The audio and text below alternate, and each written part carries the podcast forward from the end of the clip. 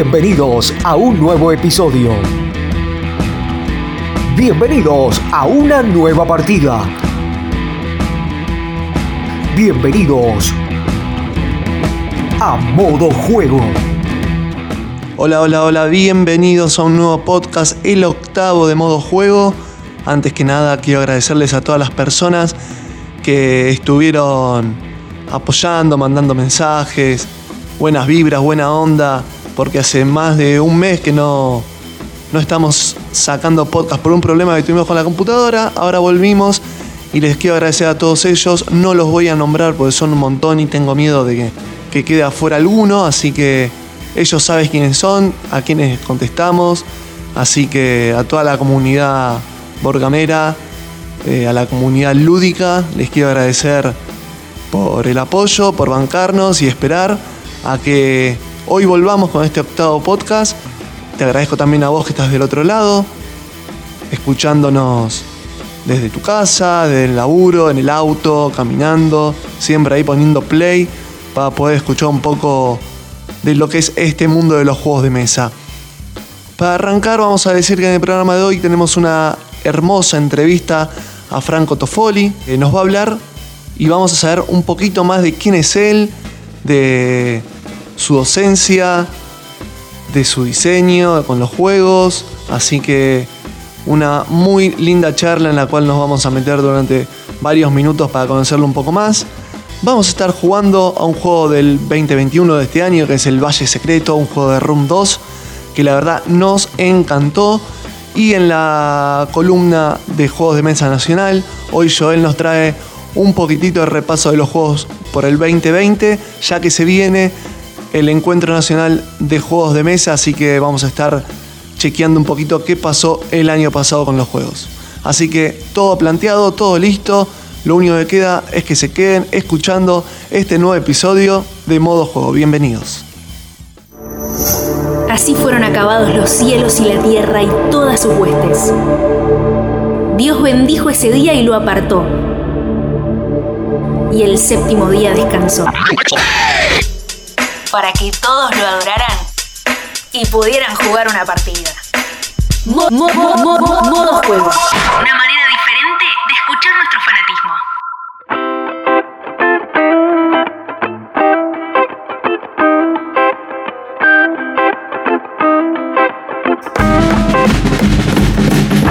Y estamos en una nueva entrevista en modo juego. Hoy vamos a cambiar un poco la temática de la entrevista. Pues no vamos a conocer un juego en específico, sino que hoy vamos a conocer al autor que está detrás del mismo. Y hoy tengo el agrado de tener del otro lado y de presentarles a Franco Toffoli. Franco, ¿cómo te va? ¿Qué tal, Leonardo? Buenas tardes, ¿cómo andás? Todo bien, un gusto que estés acá en modo juego. Y como venía diciendo, como quiero conocer a- al autor, te pregunto, ¿quién es Franco Toffoli? Ah, bueno, eh, soy, eh, yo soy docente, profesor de filosofía. eh, hace muchos años que trabajo en el colegio secundario, eh, terciario también. Y bueno, también desde muy pequeño aficionado a los juegos de mesa, a jugarlos. El TEC tengo en mi haber cientos de horas de juegos de TEC cuando era, cuando era más pequeño.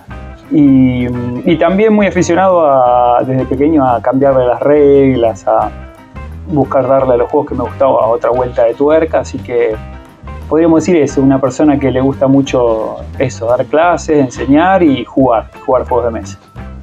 Eh, ¿En dónde das clases? Eh, acá en Rosario, en el Colegio San José. ¿Y clase de qué? Y doy de varias materias, doy de clase de filosofía en el terciario, doy clase de formación cristiana, de tutoría, eh, bueno, de, de ciudadanía, varias materias. Ah, bien. ¿Y, y todo eso que, que vos enseñaste llevó a, a la realización de tus juegos? ¿O no? Mm, No, en realidad lo de los juegos es previo. eh, el- el- la afición por los juegos de mesa y por, por crear juegos de mesa es, es- previo a, la docencia. Pero sí es cierto que mm, a medida que, fui creciendo, eh, empecé a, unir, digamos, estas dos cuestiones. Eh, a, usar, empecé a descubrir el valor educativo que tenían los juegos de mesa, eh, los juegos en general, también los juegos de rol, por ejemplo, y, a empezar a usarlos en, las clases. Para, me daba cuenta que había muchas cosas que yo quería enseñar a los chicos que con una mera explicación eh, no era suficiente y que con un juego en el que ellos podían interactuar y, asumir un rol y tomar decisiones y, experimentar las consecuencias también de esas decisiones, eh, podía enseñar mucho más y, lo podían recordar y entender mucho mejor. Perfecto. Como yo te había dicho anteriormente, yo a Franco lo conozco por Corona de Hierro. Quiero aclarar, para quien quiera saber quién es, capaz también está en el, como yo, es el autor de Corona de Hierro. Y eh, volviendo así rápido a lo de la docencia, quería consultarte si vos utilizás juegos de mesa en la docencia. Claro, es, esto que te decía. Lo que más utilizo es juegos de rol. Concretamente, sí, eh, hay, un juego que, que, armé yo en base a otro, digamos, no, no está publicado ni nada, ¿no? Pero yo desarrollé las reglas con otro profe también y lo usamos eh, una especie de juego de rol durante todo el año. Eh, para entender algunas cuestiones de la dinámica política y económica de, cómo funciona la sociedad y, anda muy bien, los chicos se enganchan mucho y, aprenden un montón. Es otra manera de aprender. Otra manera de aprender, es un, aprendizaje más desde la experiencia. Hay ciertas cuestiones del funcionamiento de la sociedad que son estructurales y que que por ahí es difícil entenderlas porque son muy abstractas y son muy amplias. Hmm. Eh, pero cuando uno las, las, experimenta en un modelo simplificado, que puede ser un, juego de roles, un juego en general es un modelo simplificado de ciertas cuestiones de la vida, eh, se ven más fácil, se pueden trabajar más fácilmente. Eh, y eso me, me, ha servido mucho. Y además que los chicos, la experiencia es mucho más significativa y, se enganchan se emocionan, se acuerdan luego de, de, las cosas que vamos que luego trabajamos o conversamos a mm. partir de lo que pasa en el juego. El juego es como una experiencia después sobre la cual se vuelve, ¿no? Es como eh, previo a, la enseñanza más cruda, más dura, digamos. Claro, exactamente. Se puede trabajar como, exactamente, como un como una experiencia sobre la cual después se reflexiona y se dialoga, ¿no? Es decir, eh, en este juego que te digo, por ejemplo, hay algunos que son empresarios, otros que son trabajadores, otros que son comerciantes, hay plata. Bueno, contame un chiquitito de qué se trata el juego. Ah, bueno, eso es como un juego que, hace una simplificación de cómo funciona el, eh, sistema capitalista, económico y también algunas cuestiones políticas. Entonces hay un par que son empresarios, un par que son comerciantes, eh, la mayoría que son trabajadores y y hay plata y hay bienes, y bienes que se producen y, que a la vez son las necesidades que cada uno tiene que cada ronda satisfacer, ¿eh? como en los juegos, como en los euros cuando hay que darle de comer a los trabajadores, digamos, al final del, al final del turno. Y, entonces cada uno, bueno, va a buscar trabajo, eh, recibe un salario que acuerda libremente con el empresario, luego va y compra comida o ropa al comerciante y luego puede cambiar con otros y bueno eh, se va desarrollando así libremente, cada uno tiene un rol y al final cada uno tiene que resolver su necesidad. Y bueno, ahí se, a partir de eso eh, se va dando toda una dinámica que es muy interesante porque después se puede dialogar mucho sobre eso e incluso analizar a nivel eh, los números, ¿no? Cuánto es el salario promedio, cuánto salen las necesidades, hay inflación o no, se da, viste, porque los precios tienen un, los, productos tienen un precio, pero por ahí el que lo vende dice, no, ahora te lo cobro más caro, qué sé yo. Entonces se dan situaciones muy, muy interesantes y a la vez muy cómicas, ¿no? después nos reímos bastante. Y que de eso también se habla para poder ver la actualidad y saber un poco de la historia. Exactamente, de la historia. Yo generalmente hago una introducción histórica, vemos revolución industrial, el sistema de producción, bueno, serie, serie de cuestiones que, que ponen en contexto eh, el marco, digamos, de lo que el juego va. Que es lo que en, el juego de mesa es la temática, ¿no? La, temática que, sobre la que vamos a trabajar. Y, y luego después eh, está el, el trabajo de reflexión sobre lo que se hizo y sobre lo que pasó, sobre lo que aconteció en inglés se le llaman debriefing, eh, que es fundamental porque es la parte más, más educativa, digamos. Si bien uno solo jugando ya aprende un montón, pero hacer consciente, reflexionar y cuestionar la experiencia vivida en el juego eh, es, es, lo más rico, digamos, del aprendizaje. ¿Y qué te lleva a no sacarlo al público, digamos? Este juego que me estás comentando, por ejemplo? Eh, qué sé yo, la verdad. Porque digo, el testeo ya lo tenés recontra hecho. Sí, sí, la verdad que sí. no sé, mira, en realidad con otro profe que, es con quien lo hicimos y lo usamos porque es paralelo, eh, más de una vez eh, pensamos en publicarlo. tendría un formato libro, digamos, porque es un, como un juego de rol, digamos. Si bien tiene componentes, pero los podría hacer cada persona, hacer unos billetitos, Mm. imprimir unos billetitos, no, no es algo, digamos, que, que sea un obstáculo, unas tarjetitas. Eh, tendría que ser un formato libro y la verdad es que nunca nos pusimos a, qué sé yo, a, sentarnos a escribir. En realidad sí, nos pusimos en un momento, pero eh, bueno, no le dedicamos el tiempo que, que requería de sentarnos a escribir y, darle un formato de publicación. Eh, pero sí, nos lo han pedido un montón, un montón de profes. ¿no? Ah, ¿sí? sí, sí, sí. Conocidos, ¿viste? Cuando conocen la experiencia y dicen, uy, qué bueno, pásamelo. Y, y bueno, yo le paso mis archivos, pero sin una explicación, sin ejemplo y sin todas esas cuestiones, es intransferible. El juego de rol necesita todo el texto, digamos, Claro. es inevitable, las reglas y un montón de cuestiones. Así que, pero sí, estaría bueno, la verdad que es algo pendiente. Sí, sí, porque sobre todo por, por- por compartir la experiencia y, y saber que a otros le puede ayudar mucho, digamos, de distintas materias además. Se puede trabajar desde un montón de materias. Claro, pues a mí se me ocurre decir, bueno, ¿por qué no lo sacás? Capaz porque no, no te interesa, capaz porque no le, no le ves un futuro juego para llevar a la mesa de los argentinos, capaz porque no te interesa, lo preferís guardártelo para tu para la educación, en donde estás No, vos. no. Es, un- es un- es- a ver, es un juego para, de- para trabajar a nivel educativo, porque es un juego que requiere como mínimo 15 personas. Es un juego masivo. Hoy, hoy lo podríamos marcar lo que, dentro de lo que llaman juego masivo, digamos. Sí. Juego de rol masivo. Eh, que de hecho hay en Argentina varios, con tema, hay una temática eh, de Alien que está muy bueno.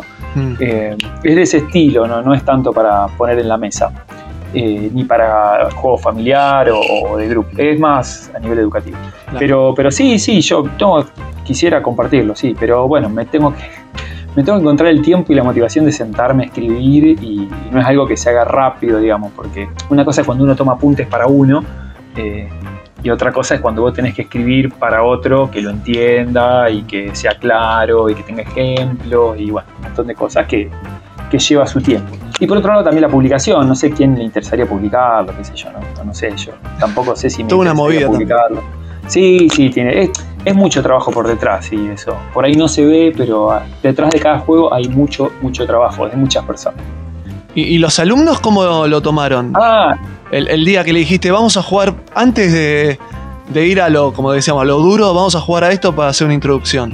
nada, les encanta. Es más, es más, el juego se desarrolla en cuatro clases distintas a lo largo del año. Ah, bien. Son cuatro clases de 80 minutos que jugamos, ¿no? Y, y no es todo junto, así jugamos, por eso, hacemos una introducción, una clase jugamos, después estamos dos o tres clases trabajando sobre lo que se jugó, después jugamos otra vez.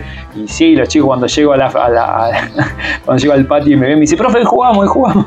no, le digo, no, no, hoy es que hoy tenemos otro trabajo. eh". Y después cuando saben que, que el día del juego que yo les aviso, no falta nadie, vienen todos ya motivados. sí, es muy, muy interesante. Tiene una, una parte política también, porque una vez que vemos cómo funciona el sistema, decimos, bueno, ¿y cómo podemos hacer para que funcione mejor, no? Claro. Y, y la idea ahí es entonces hacer como proyectos de ley que, que mejore, que cambien las reglas del juego para mejorarlo. Y, y lo hacemos como una simulación de un congreso en donde cada uno presenta su proyecto, lo explica, se vota, se debate. Qué genial. Eh, sí, está buenísimo. Además está decir que este año y el año pasado todavía no, no- no lo pudimos hacer, digamos, porque No, obvio. es- hay, que, hay que estar presencial, digamos, así que, pero bueno, está bueno. Y ahora que me hablas de este juego que, que lo usás en la escuela, como docente, eh, ¿tenés otros juegos sacando Corona de Hierro? Eh, ¿Publicado te referís? ¿Publicado o no publicado? En la escuela otro que trabajé, eh, tampoco fue publicación, porque además lo diseñamos con los chicos, fue uno, una materia que daba seminario eh, que veíamos política internacional y hicimos un juego de mesa también, pero masivo, sobre política internacional, un tablero grande con el mundo y las potencias mundiales y los recursos y, y- y los, no los ejércitos, pero sí la influencia militar que tenía la potencia en cada país. Ese estuvo muy bueno también. Hicimos Mm. una investigación previa para poder diseñar. Eso fue distinto porque el, tra- eh, el trabajo en el aula fue un trabajo de diseño del juego, ¿no? Entonces, y después obviamente lo jugamos, pero, pero eso también estuvo bueno. Pero no, eso tampoco está publicado. Y publicado sí, tengo, además de Corona de Hierro, tengo dos más que, que son también dos juegos educativos. Uno que se llama Bienaventurados, que fue el primero que publicamos, que es un juego sobre los temas principales de la, de la catequesis, digamos, de la fe de iniciación católica. Mirá vos. Sí, que es un juego de carta con una mecánica central de draft, tipo Sushi Go o Seven Wonders. Sí. Y, y bueno, vos vas jugando. Para jugar no es que tengas que saber nada, ¿eh? pero vos te puedes sentar, te explican la regla y jugás. Es más, no, no hace falta tampoco que, que- que adhieras a nada, digamos, es un juego. No, obvio, pero también podés aprender, ¿o no? Pero claro, la idea de ese juego era eh, es eh, aprender jugando. Digamos, uno juega y entonces empieza a preguntar ¿y por qué esta carta? ¿y qué significa esta palabra? ¿y por qué si jugamos esta carta, qué sé yo, del perdón de los pecados, en vez de restarte te suman, qué sé yo? Y se dan todas situaciones ahí, posterior al juego, ¿no? En el juego mismo, el juego no, uno juega para ganar, pero después eh, se dan una serie de situaciones que, que permiten el diálogo, charlar sobre estos temas. eh, ponerlos sobre la mesa, literalmente, a los temas. Claro. ¿Y por qué editorial lo sacaste? Es, ese juego lo publicamos con un sello propio que se llama Ah, Tecum Juegos Educativos, que lo, lo hicimos para, para publicar ese juego. Y bueno, luego se fue eh, extendiendo la propuesta. Luego sacamos un segundo juego que hicimos para la municipalidad de Funes, que es la ciudad donde Bien. vivo yo actualmente, que está pegada a Rosario, que es sobre las instituciones, el mapa de Funes, la historia de Funes, es como una, tiene una mecánica ese de, de rompecabezas, digamos, de puzzle, que vos vas armando con cartitas y a la vez las cartas, hay otras cartas que tienen los eventos históricos de la ciudad que te van ayudando a armarlo y te van dando puntos de acuerdo cuán bien lo haces. Ah, bien. Es un juego cooperativo ese. Ese lo, lo hicimos por, a pedido de la Secretaría de Educación de acá de la municipalidad. Y ese se repartió en las escuelas. Enseñamos, hicimos una capacitación con los docentes eh, de acá de Funes y estuvo muy bueno la experiencia. El juego estaba en las escuelas. No, no es venta al público ese juego. No, no, no es venta al público porque nos pidieron una cierta cantidad. Nosotros hicimos lo que, lo que nos habían pedido y fue a las escuelas, a la biblioteca, bueno, a las instituciones de acá. ¿Y cómo es eh, ese proceso? ¿Te, te contactan a vos, la intendencia, y te dicen, mira, queremos hacer un juego sobre tal cosa? ¿Cómo fue el- la relación esa? En el caso puntual este no, fue al revés. En realidad eh, eh, teníamos una persona conocida en, en la municipalidad y, y le contamos lo que hacíamos. Me dijo, uy, estaría bueno hacer algo. Eh, no es que me vinieron a buscar, fue medio que surgió en un diálogo, digamos. Eh, y, y sí, podríamos hacer algo de esta, de esta manera y podría ser interesante. Y bueno, y después del diálogo nos pusimos a trabajar, hicimos un prototipo y lo presentamos. Dijimos, bueno, sería de esta manera, funcionaría así y les interesó, les gustó, dijeron, bueno, denle para adelante. Y bueno, nos pusimos de acuerdo obviamente en las cuestiones este, de plazo, en las cuestiones económicas. Y bueno, lo, lo- lo desarrollamos, primero las mecánicas, luego contratamos obviamente un ilustrador, un- una diseñadora gráfica que se encargó de todo el aspecto gráfico y bueno, lo- y se lo dimos a la muy. Perfecto. Estuvo buena la experiencia. Fue bastante distinta a las otras porque como había plazos que, que eran relativamente breves, fue un trabajo intenso, digamos. Eh, trabajamos un poquito bajo presión ahí. Eh, distinto a todas mis otras experiencias que, que- que fueron más libres, digamos, uno lo va haciendo en su tiempo. Y el trabajo creativo por ahí, a ver si trabajar a, a presión funciona en el sentido de que vos te pones la pila, pero también es cierto que hay algunas cuestiones que, que no es que le pones plazo, digamos así Obvio. va a salir en este momento. Una vez hay cosas que no sabe cuándo van a salir, digamos. Pero, pero bueno, fue una experiencia. Y ahora estamos con un eh, tercer juego de Tecum, es una primicia. Esa. está eh, a punto de salir, ya está en imprenta. Yo calculo que en un mes ya tendríamos que, que estar ahí en el, en el mercado. ¿Cómo se llama? Se llama Expedición Humedales. Es un juego de cartas sobre la temática de la flora y la fauna de los humedales del litoral. Es un juego que tiene un mazo con distintas especies. De un lado tiene la imagen de distintas especies y, el estado de conservación. Y del otro lado el nombre. Y tiene cuatro modalidades de juego distintas, algunas más sencillas, algunas más complejas, unas competitivas, otras cooperativas así como el estilo La Dama y el Tigre, no sé si lo conocés, que tiene una serie de componentes y puedes jugar varios juegos distintos. me gusta mucho la dama y el tigre. Sí, no, no, no la mecánica, no, no es que es como la dama y el tigre, pero el estilo en el sentido de que vos con una cierta cantidad de componentes que tenés en la caja podés jugar a distintos juegos, digamos. Sí, sí. Y, Sí, de- de 18 cartas creo que tiene, 16. sí, sí, es bastante minimalista, está muy bueno. No, este tiene un poquito más, casi 70 cartas. ¿Y a cuántos juegos podés jugar? Son cuatro modalidades que Bien. vamos. eh, tenemos dos o tres más, pero eh, como todavía no estaban tan testeadas, dijimos, bueno, vamos con estas cuatro que funcionan bien, que ya las hemos trabajado bastante y, y después más adelante, de última, podemos publicar en la página nuevas reglas, eso siempre está la posibilidad con internet de, hacer llegar a, los fans del juego eventualmente nuevas opciones. Sí, obvio. Y, Todas de diferentes cantidades de personas. Eh, sí, hay una, hay una modalidad que es de a 2, que es un duelo, hay otra que es eh, de 3 a 5 y otra entre 4 y 5 que es cooperativa. no, la cooperativa es de, de 2 a 5, sí. Y sí, entre 2 y 5 son todas. Bueno, ¿cómo dijiste que se llama el juego? Expedición Humedales. Excelente, así ya, ya lo tenemos en cuenta para, para anotar y comprarlo. Sí, sí, sí, sí. Está, la verdad que quedó muy, muy lindo. Y es un juego que, a diferencia por ahí de los otros que publicamos, es muy simple de jugar. Eh, la modalidad, la primera modalidad es muy muy simple de jugar, lo juegan chicos de 6, 7 años, se, explica en 20 segundos explicar la regla y salir jugando y, está muy bueno. Es divertido y además, bueno, es un juego, un juego educativo, ¿no? Jugándolo ah, aprendes tanto los nombres de las distintas especies como los estados de conservación de, si está fuera de peligro, si está en peligro de extinción, si está amenazada, vulnerable, bueno, eso está, está bueno.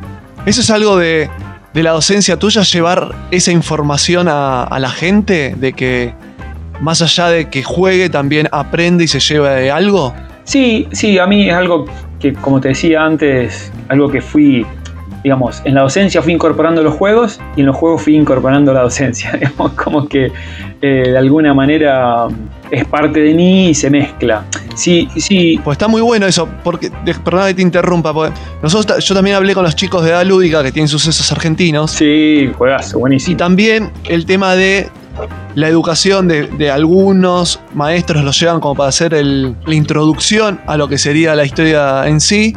Y lo bueno también que tiene, que a lo que nos gustaba a nosotros, que tenga el texto sobre el hecho. Claro. Que no sea nada más que la foto y el año. Exactamente. Sí, eso, eso está, está muy bien hecho. Eso de. A mí me gusta mucho, lo tengo al suceso. Además, tengo la primera edición que venía con todas las cartas directamente. Eh, ah, sos de los que tiene el primero perfecto. El primero, sí, sí, bien completito. Y sí, sí, sí, está muy bueno. Eh, sí, nosotros lo que, eh, lo que hemos hecho, tanto en el Bienaventurados como ahora Expedición Humedales, también en, Recreando Funes, que es el juego este sobre Funes que te decía, es agregar, además, en la caja, además del reglamento, un libro de temática. Y en el libro de temática desarrollamos, tiene una introducción y desarrollamos eh, esto que vos decías, el contenido de las cartas. Se explican las cartas, qué sentido tiene. En este de las expediciones humedales se explica qué son los humedales, mm, cuáles hay en Argentina, tiene un mapita, que mm, cada especie tiene un parrafito de cada especie. Em, qué significa los estados de conservación, por qué es importante, bueno, una serie de cosas que cuando uno quiere aprender más, tiene como un, un manualcito, digamos, breve, sintético, pero, pero a la mano para seguir profundizando.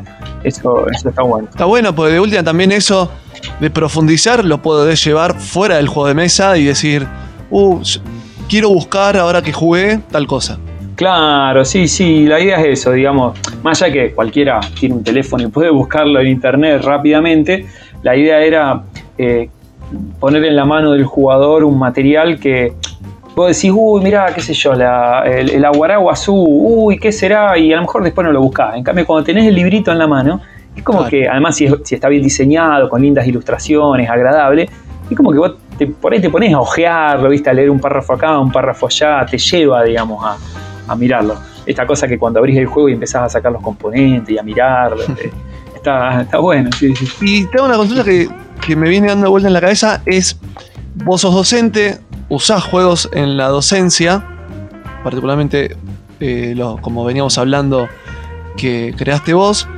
Hoy por hoy, ¿cuán importantes son los juegos de mesa eh, en la docencia y si habría que incorporarlos, yo capaz eh, le estoy pifiando y hay, pero incorporar juegos de mesa a la docencia.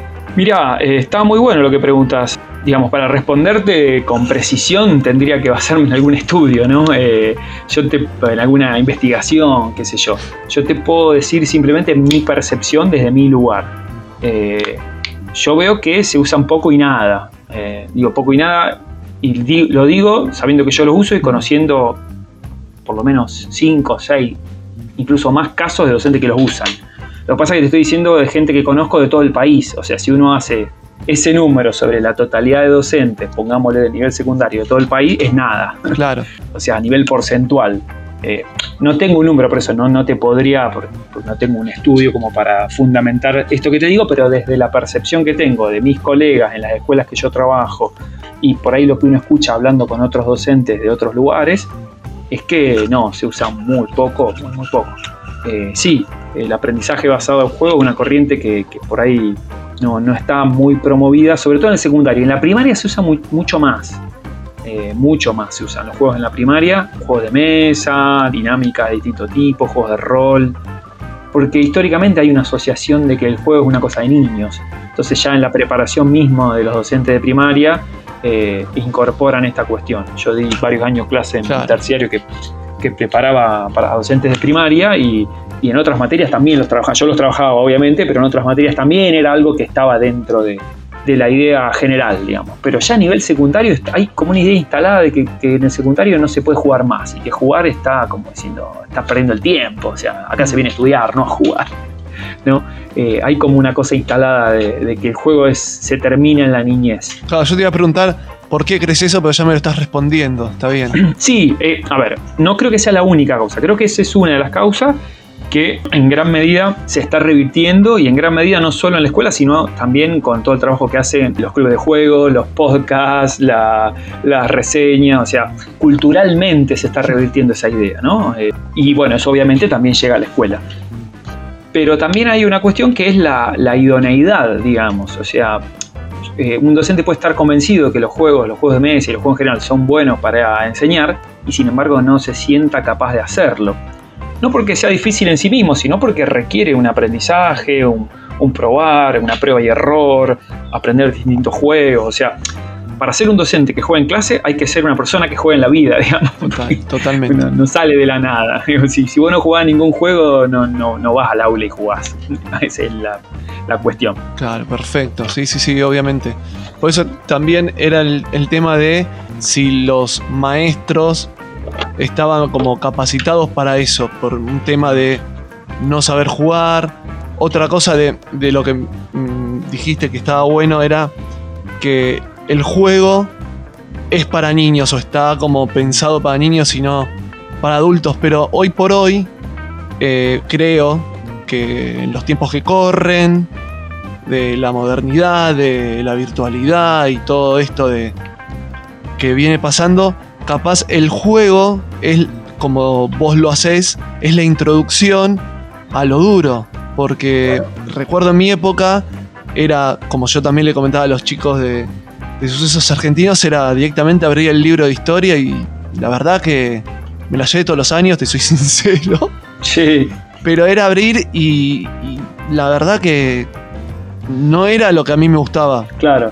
Era lo de la época, digo, capaz las épocas cambiaron y hoy sí se podría ver la manera de revertir eso y capaz es mucho mejor. Obviamente, como vos decís, faltarían capaz estudios o ver si realmente funciona o no, pero capaz una introducción con un juego, no obviamente no vamos a jugar un tech y vamos a aprender sobre la historia del mundo, pero sí una introducción en algunos juegos para hacer más liviana la entrada a, los hechos. Claro. Sí, eh, lo que pasa es que el mundo cambió, era otra época, digamos.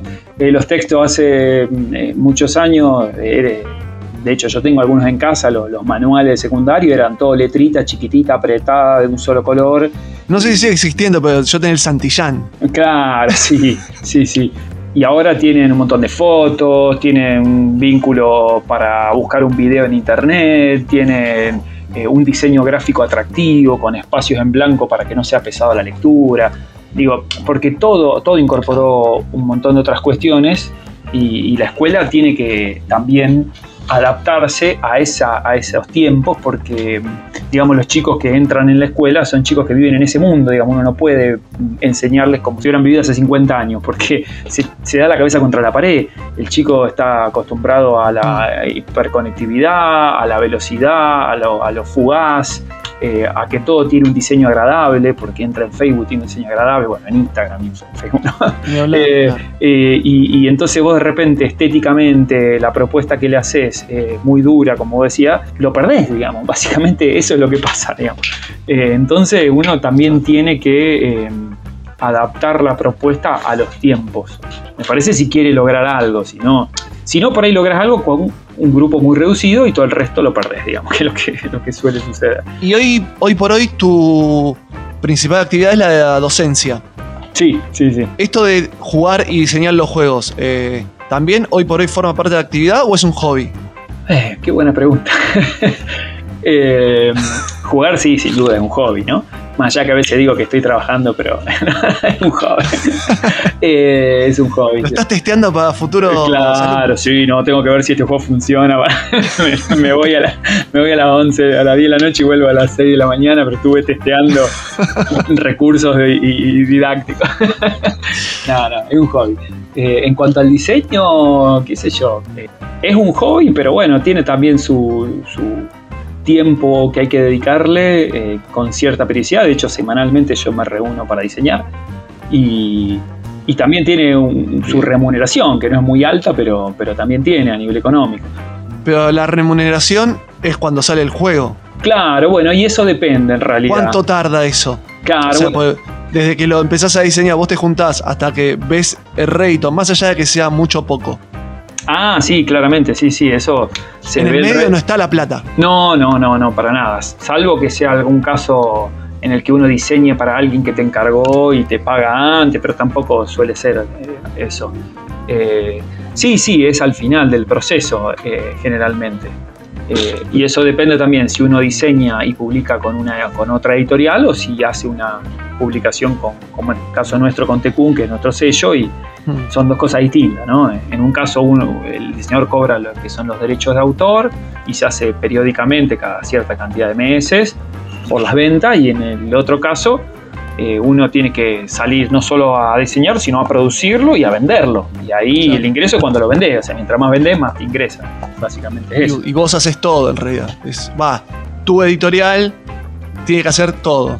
Claro, transito las dos, las dos, eh, los dos procesos. Con Corona de Hierro, por ejemplo, publicó El Dragón Azul hmm. y yo simplemente fui el autor, y, pero ellos se encargaron de la producción, de la comercialización, todo.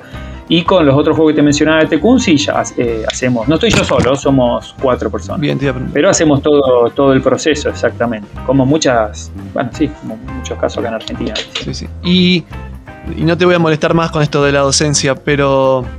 no hay problema. el tema de, del diseño, digo, diseño y la docencia. ¿Vos continúas con la docencia porque te gusta, porque forma parte de tu vida o porque diseñar no es lo suficientemente eh, remunerable en cuanto a, tu vida? Mira, es una pregunta interesantísima hoy te lo puedo responder. ¿Sabes? Pero decirme que hago buenas preguntas pues me la voy a quedar. No, no, porque de hecho, no, no, este, es jugada también, porque, pero... Sí, la pensé, pero dije, ya está. Ya está, lanzate y Si me querés cortar, cortame, tengo, ya tengo media hora de entrevista, está perfecto. está buenísimo, no, no, está muy bien. Mira, eh, hoy te la puedo responder con claridad, a lo mejor hace dos años no, no te hubiera sabido bien qué responder.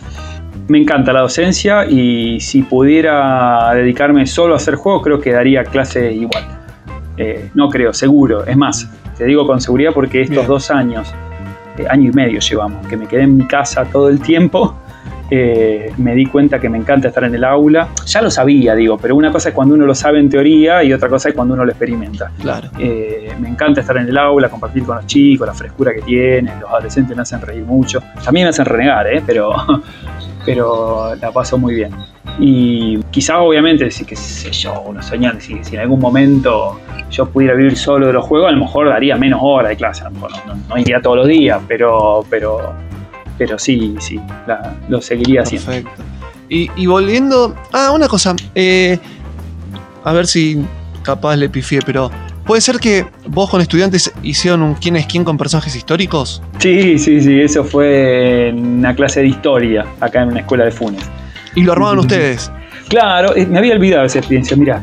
Eh, sí, eh, eso fue un trabajo integrador de una unidad que habíamos, que, habíamos, que habíamos hecho, habíamos desarrollado de manera más clásica, como, como, se suele dar historia, con clases magistrales, explicando, haciendo mm. guías, leyendo así como no te gustó a vos.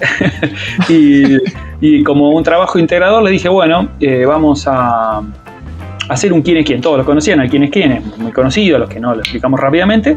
Y ahí fue el, trabajo consistía en eh, investigar sobre los personajes. Ellos tenían que elegir, yo no les di los personajes, lo tenían que elegir ellos. Y tenían que investigar sobre la vida de estos personajes y armar las preguntas. En realidad el primer paso fue armar las preguntas. Bien. Entonces, por la mecánica les decía, bueno, fíjense que las preguntas puedan ser respondidas por muchos, que esté equilibrado en cuanto a hombres y mujeres, a militares y civiles, qué sé yo. Eh, fuimos viendo varios criterios, porque si no se te rompe el juego, ¿viste? Si hay una sola mujer y vos decís, ¿es Claro. mujer? Sí, bueno, listo, se termina la partida. Eh, entonces, eh, charlamos un poco sobre eso y después ellos por grupo se lanzaron a, a investigar. Fue muy interesante porque la exigencia esta de que estuviera equilibrado los hizo salirse de los personajes habituales, tuvieron que investigar, por ejemplo, el caso de las mujeres que están muy invisibilizadas en la historia argentina, eh, tuvieron que salir a buscar, así, bueno, ¿qué, qué mujer en la historia argentina? Bueno, y entonces tuvieron que, ver ahí cuáles había y, y que a lo mejor no habíamos, no habíamos desarrollado durante las clases más tradicional. Y bueno, y lo armaron, lo, lo- lo maquetaron todo, algunos salieron muy, muy lindos. Y después lo jugamos, hicimos una clase, un torneito y íbamos jugando al quién es quién ahí. Tenían, a diferencia del quién es quién tradicional, lo que tenían al lado era una lista que ellos mismos armaron con las preguntas y las respuestas para chequear si estaba bien o no. Claro. Así que sí, estuvo, estuvo muy bueno. Y, se- y seguramente aprendieron más que con el y libro. sí, sí, porque cuando uno aprende mm, con una motivación, Con un objetivo, que el objetivo era con un objetivo, realizar ese juego. Exactamente, una motivación Ahí propia, no externa, digamos, no tenés que estudiar para probar la prueba. Y eso no es una motivación propia, es algo que te imponen de afuera, obligado y que no te queda otra.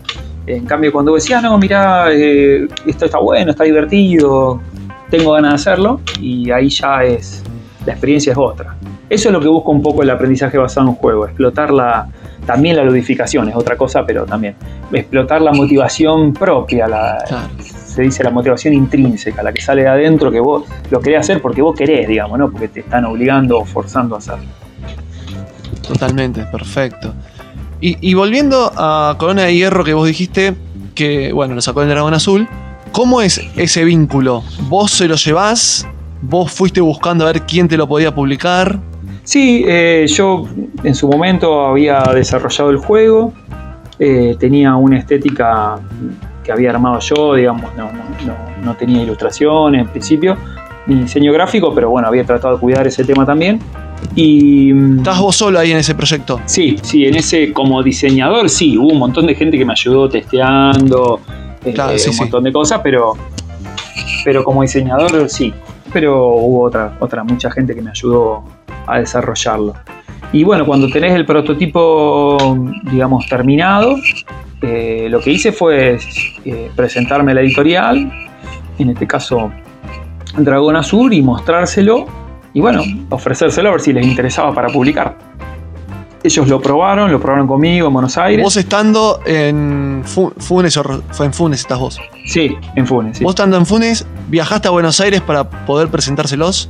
Exactamente, sí, sí. Viajé a Buenos Aires, se lo... Habías hablado previamente con ellos. Hubo un diálogo previo, sí, sí, hubo un diálogo previo. Consulta, ¿fue la Eh, única editorial o hubo otras y fue eh, el Dragón Azul que te dijo que sí? Fue, en realidad, yo lo mostré por primera, yo lo mostré en un evento, en un encuentro nacional de juegos de mesa, que tenían espacio para mostrar los prototipos. Ah, bien. Eh, creo que ahí fue. Bueno, no me acuerdo ahora bien, pero creo que ahí lo habían visto y después yo fui a mostrárselo de nuevo. Pero sí, fue la primera editorial. Ya habiendo hablado con ellos, me contactó otra editorial que lo había visto, pero bueno, yo ya le he dicho, ya, ya hablé con, con esta editorial y Bien. este. Y bueno, ellos lo- les gustó y me pidieron que se los deje y para seguir probándolo. Y después de un tiempito me contactaron de que sí que estaban interesados en publicarlo. Y ellos se encargaron del todo el resto. Claro, sí, a partir de ahí se, se hace un, un contrato eh, y después la editorial se, se encargó de todo el desarrollo eh, de diseño gráfico, eh, la producción y la comercialización, todo. ¿Y por qué de diseñar un juego y llevarlo a una editorial te pones una propia? Eh, en realidad, no es una editorial, es un sello, sí. Digo, me, me imagino por qué, pero capaz diciendo, no, hago el diseño, que se lo lleven y que el resto, eh, porque es un lío lo otro. Eh, en realidad sí, eh, a mí me gusta diseñar, no me gusta producir, no me gusta comercializar, por eso lo llevé a una editorial. no me gusta y además creo que no lo hago bien, con lo cual eh, peor. Vos me preguntás, ¿por qué entonces te largaste a hacer dos juegos?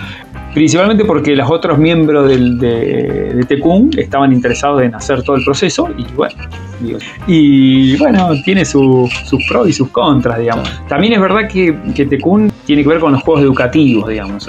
Centramos exclusivamente, o sea, si yo hoy tengo un juego, que de hecho lo tengo, un prototipo, que no es un prototipo educativo, no lo publicaría con sello propio. Voy y busco una editorial. ¿Pero por qué? Porque sale de lo educativo. Sí, porque no. no Va a mantener una línea de Tecum. Sí, pero no, no, sé si es esa. Eso sí, pero no sé si esa es la principal razón. Porque en realidad yo. De alguna manera lo de Tecun es como una especie de convicción de decir estos juegos hay que impulsarlos porque generan algo bueno en la educación. Es como, un, como algo que yo quiero que se... Lo que me preguntabas antes, que yo quiero que se expanda y que, y que cada vez más gente lo adopte. Y la realidad es que las editoriales en general no, eh, no, no, se preocupan mucho por los juegos educativos, porque buscan más juegos que, que tengan que ver con la diversión y con, con, con, una venta al público en general, digamos. Y está bien, ese es el nicho que, que más vende, digamos.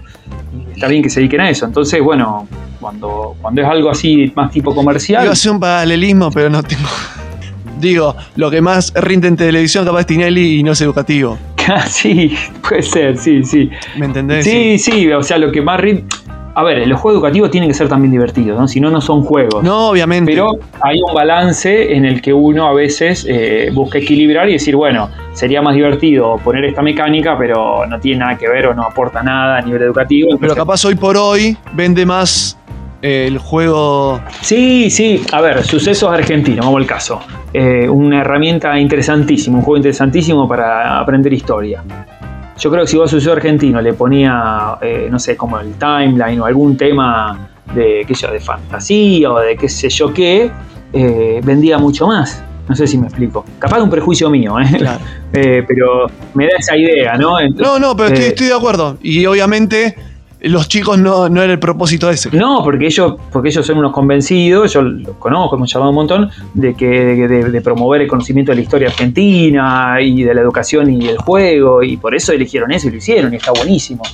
Eh, pero por ahí es más difícil si vos salías con un, si ellos salían con un sucesor argentino, a ver si a alguna editorial le interesaba. Y era medio difícil que alguna editorial eh, se interesara en eso. Bueno, quizás cambie eso. De hecho, ya hay signos quizás de que está cambiando. De hecho, otro juego que también es histórico, que es el de los chicos de Épica, que es el combate de San Lorenzo, la vuelta mm. obligado. Sí, sí. Eh, lograron publicarlo por una editorial, una editorial grande acá de Argentina, de juego en general. Y eso está buenísimo. Yo cuando me enteré me, me pareció muy, muy interesante. Son juegos que están buenos. Eh, claro, pero, pero bueno, es recién ahora está empezando a pasar eso. Esperemos que cada vez sea más. Digamos. Y ya, que me abriste esa ventana, ¿cómo ves vos la industria nacional de los juegos de mesa? Ah, creciendo un montón. Es crecimiento permanente tiene. Por lo menos lo que yo escucho de la gente que conozco y de los programas que por ahí uno va escuchando entrevistas de, de los dueños de las distintas empresas. Y también de lo que ha pasado, cómo se han sumado editoriales más tradicionales que a lo mejor hacían nada más que, qué el ajedrez, la oca y el, y una trivia y cómo se han ido sumando a esta, a esta nueva ola de juegos modernos, con un mejor diseño, más cuidado.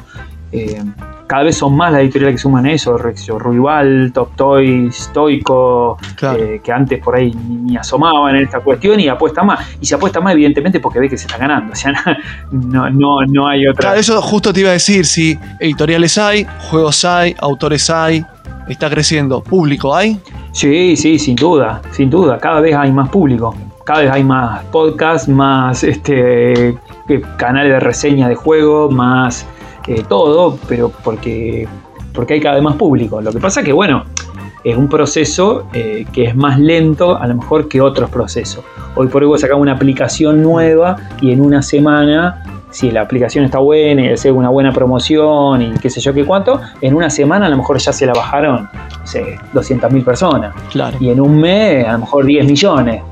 Bueno, con los, juez, los, juegos de mesa no se puede eso porque solo el proceso de producción de impresión nomás del juego te lleva a lo mejor un mes. Y la distribución en las librerías de todo el país o en las tiendas de, especializadas de todo el país, el boca a boca. Sí, los costos después. Sí, el tiempo. O sea, vos y me decís, mira, este juego está bueno. Y capaz que hasta que yo me lo puedo comprar pasa un mes, porque hasta que lo encuentro, lo busco, que me lo manden, qué sé yo, y llega. En cambio, si vos me decís hoy, este, mira esta aplicación, está buenísima, me lo terminaste de decir y yo me la estoy bajando. entonces, entonces. Sí, pasó con el Among Us, ponele. Claro, exactamente. Entonces, todo lo que es analógico, físico, tiene otros tiempos. Es mucho más lento. Pero yo que, estoy en esto desde hace ya algunos años y vi cómo era. Eh, en el 2010 y lo veo ahora y la diferencia es abismal, es grandísima. ¿Cómo era en el 2010? Y eh, yo, el primer contacto que tuve así con mundo así de los juegos de mesa modernos fue el segundo encuentro nacional de juegos de mesa que se, armó, que se organizó en Buenos Aires. Creo que fue. No, no fue 2010, fue 2013, 2014, por ahí. Y nada, había. Creo que había dos editoriales, había 100 personas y no había ningún podcast, ningún canal de reseña, creo que casi ningún juego de autor publicado, había dos o tres nada más. Y argentino me refiero, ¿no? Sí, sí, sí. Qué sé yo, el Dragón Azul no existía, no existían la mayoría de las editoriales que hay ahora. Y bueno, nada, y nos veíamos ahí y fue deslumbrante. Para mí fue un descubrimiento. O sea, yo vos, lo escuchás ahora y te parece triste, pero para mí, para mí fue la gloria. Yo no conocía a nadie y de repente digo, mira toda esta gente jugando juegos de mesa y juegos de mesa que yo no conozco. Y, ahí, y buenísimo, y contacto. Por algo comienza. Sí, ni hablar. Pero no había nada. Y hoy hay un montón de todo, de lo que vos quieras, editoriales nuevas, juegos nuevos. Eh, qué sé yo, cuántos juegos se publican hoy por año en Argentina eh, un montón. Sí, un montón. Eh, juegos de, licencia extranjera y juegos de autores nacionales. En, esa época, ¿no? Y no estamos hablando de hace tantos años, ¿eh? Claro, y eran, eran los juegos los típicos, juegos de la vida.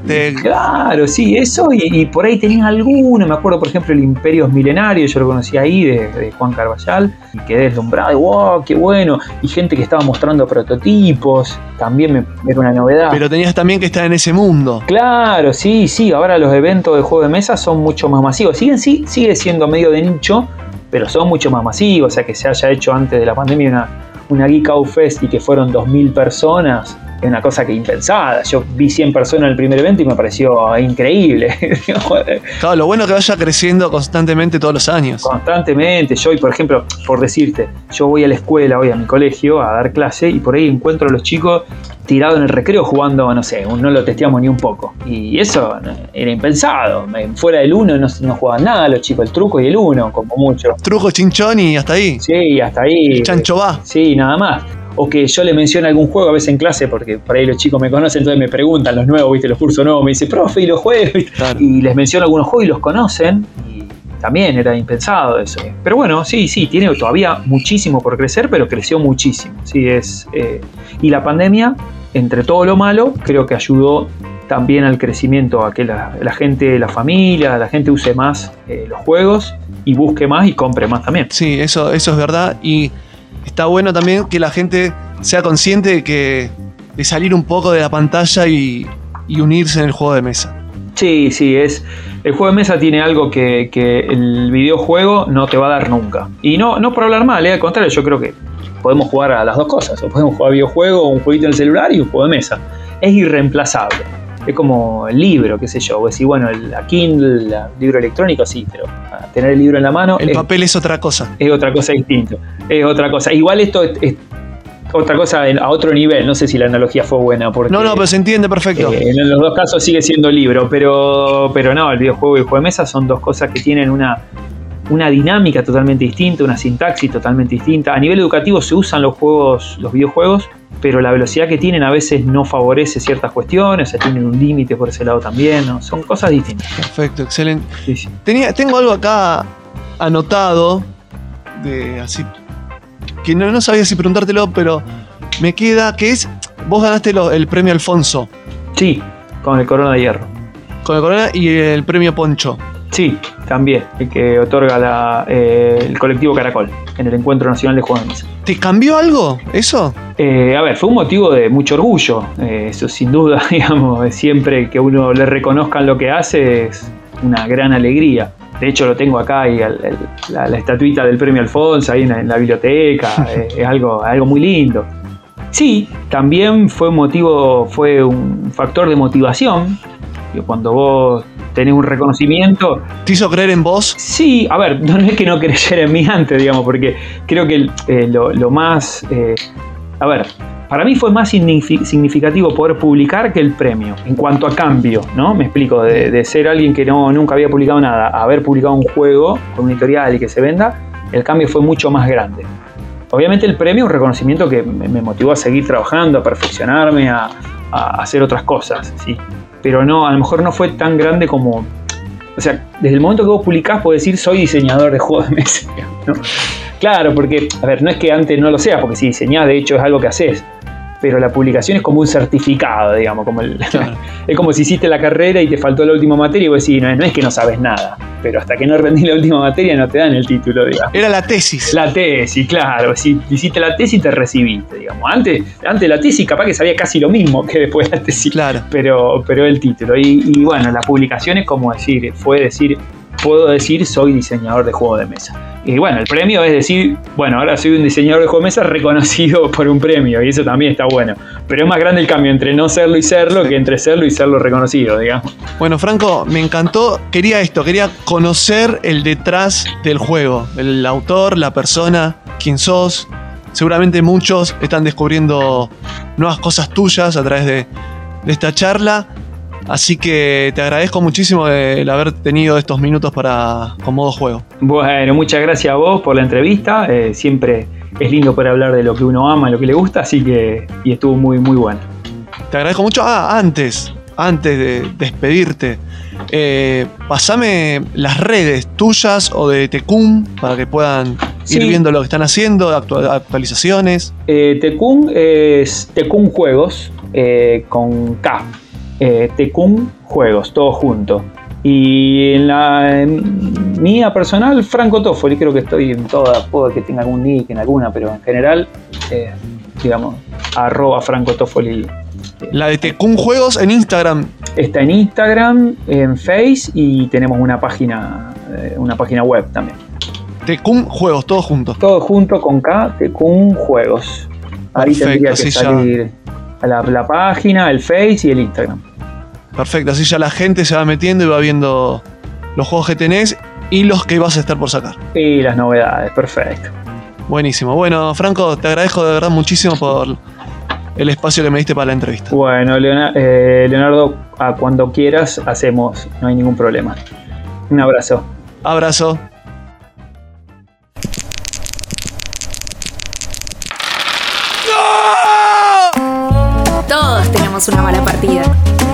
Cambia la racha y escucha Modo Juego. Tu podcast de la, suerte. De la suerte.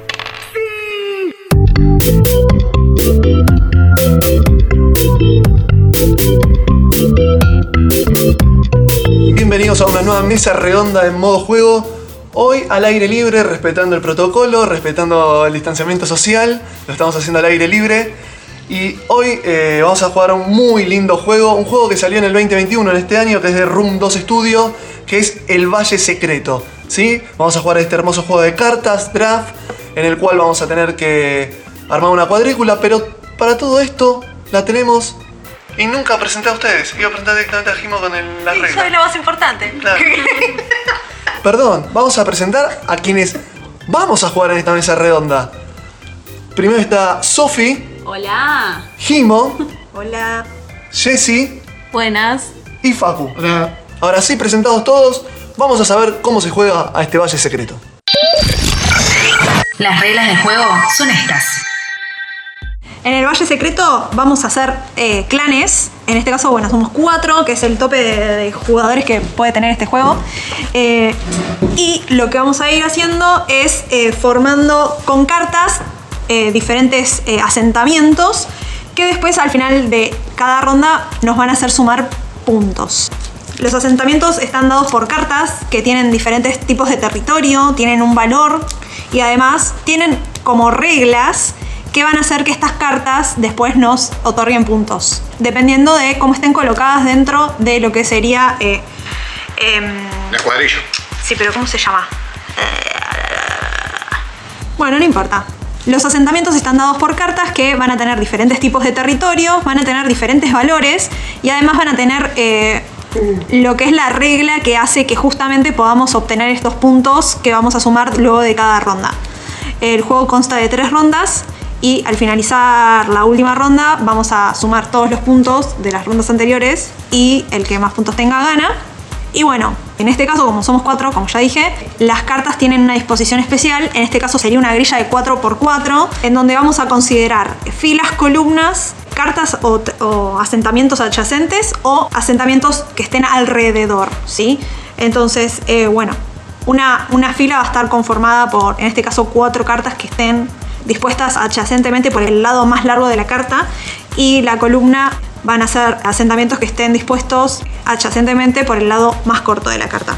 Entonces vamos a ir viendo que, eh, por ejemplo, las reglas que tiene cada carta van, a mencionar este tipo de disposición de las cartas. Por ejemplo, em, a ver, vamos a buscar una que diga 7 puntos si es la de menor valor en su columna. O sea que vamos a evaluar al final de la ronda eh, qué otras cartas hay y vamos a sumar ese puntaje si se cumple esta regla. Eh, las cartas o los asentamientos se van poniendo uno por vez, por cada jugador, vamos en turnos. Y bueno, una vez que todos pusimos los asentamientos que tenemos en mano, se van a sumar los puntos que corresponden a cada uno de los clanes, que van a tener marcados sus asentamientos con unas fichitas que tienen el símbolo de su, clan. Tenemos el clan azul, el clan verde, el amarillo y el naranja. Entonces, bueno, vamos a ir disponiendo de forma siempre adyacente, nunca se pueden poner en diagonal los asentamientos y obviamente cada uno en turnos. Así comienza la partida. Eh, bueno, en este caso eh, tenemos cada uno eh, cuatro asentamientos en mano y vamos a arrancar con Sophie, que es quien va a arrancar porque según las reglas dice que la persona que más recientemente visitó un lugar nuevo... Son las reglas, Sophie. Sí, tiene que arrancar y bueno, así comenzamos la partida. Está muy bien. Bueno, vamos con esta. Que dice, elige un tipo de terreno. Sumo puntos según las cartas que tenga de este mismo terreno adyacente. Así que la coloco. ¿No dice un mínimo de cartas? No. Perfecto. Hay cartas que indican el mínimo de cartas. 1, 4, 8, 13. Bien. Y coloco la ficha arriba y sigue Jimo. No, Facu. Facu. ¿Yo? Sí un punto por cada eh, terreno distinto que se encuentra alrededor. Ah, la fichita. Tengo una consulta de mi carta. Dice, elige un tipo de terreno, o sea, elijo el que yo quiera. Claro, porque cuando termine la ronda, vos vas a elegir lo que más te conviene. Alrededor claro. vas a tener varias cartas. Ok, las que tenga repetidas. Exacto. Bien, mm. perfecto. Gracias. Bueno, espejo de cielo. Uno por cada número distinto a este que se encuentre alrededor y la pongo abajo del de Facu. Me cago un puta. Voy a poner una que se llama Torre Occidental y me otorga dos puntos por cada número, sin repetir, que se encuentra alrededor. Dale. Están todos cagando a. Sí, mal, loco. Media pila. No me di cuenta, perdón. ah, y pongo mi fichita. Igual se le van a terminar en algún momento las cartas, porque es alrededor, o sea, todas las de alrededor. Así que en algún momento se le van a terminar las azules. Son cuatro, así que creo. No, no, no necesariamente. No, por eso. Porque algunas quedan afuera, así que. Claro, quedan cuatro afuera, justamente. Claro. No, vamos con esta. Tres por cada carta de igual o menor valor que se encuentre adyacente. Pongo acá. ¿Yo? Ay, creo que me autocagué una carta. Yo. de mi hija. Estaba que me parió. Pero bueno. Sí, igual yo no tengo nada para jugar. Eh... Uy, estaba el lavarropas puesto, por. ¿Qué pasó? Es que nadie sacó la ropa. Está el lavarropas puesto. Ah. Hola, ¿qué tal? Modo juego, sí, lavamos la ropa. Ahora voy a poner la ropa, eh, Ustedes jueguen, yo la sé. Son toallas, no te preocupes, vos lo colgás rápido. Eh, dos por cada eh, de este terreno que se encuentre en los bordes de la grilla. Y ahora me van a sacar el borde. Sí, vos sabés que muy jugado, Es que no tengo nada, no tengo otra cosa para jugar. No. esa, esa era la mejor que tenía, la verdad.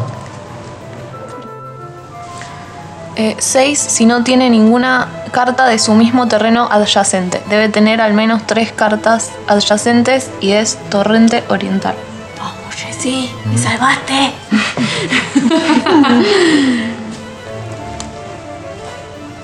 Vamos a poner esta acá. Dice cuatro. 4 si el terreno de esta eh, carta no se repite en su fila. Y ya me sacaste el borde. Ah. no, es que no, no, tenía, no tenía otra cosa. Eh, Estos son los mejores momentos del juego. Iluminada y eterna, pureza y tranquila, solo una cosa es mi momento.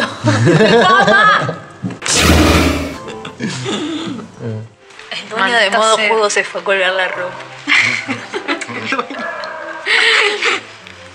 Sí, chicos, chicos, es una persona normal como vos, como yo. no, Perdón, Jessy.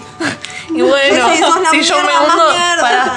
esto es elige un clan enemigo y tengo tres puntos por cada carta reclamada por ese clan que se encuentre adyacente. O sea que se puso al Acá lado de tenías más Jimo. puntos. No, porque tengo que elegir solo uno. Uno, uno, solo uno. No. Y, y bueno, y si yo me hundo. me Chevario voy a con choro, mi Está muy bien. Ay, amigo, no me quisiste cagar a mí. Te revaloro. eh. Ah, ¿o no te diste cuenta? No te diste cuenta, era lo mismo igual, era el mismo punto. No, no ganaba más. tampoco. 7 si es la mayor, la de mayor valor en su fila. O si bebita. ¡No! Creo que me cagaste. mucho. ¡Sea! ¡Sofía! Copia el efecto de otra carta adyacente, pero mantiene su número y tipo de terreno. Ok. Concha tuya. Perdón, pero no tenía otro lugar. Era ahí. Nada que ver, Además está- quería copiar tu casa.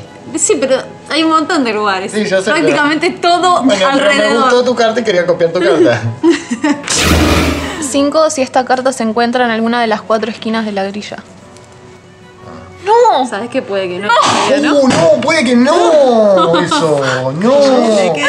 Puso, puso la de 5 que, que tiene que quedar en la esquina antes de que se formara la esquina. ¡No! No. ¡No! ¿Qué haces? ¿Qué haces, Flash? Flash en el medio del... Tengo la chance de sacar varios puntos o cagarte a vos. No, dale, Facu.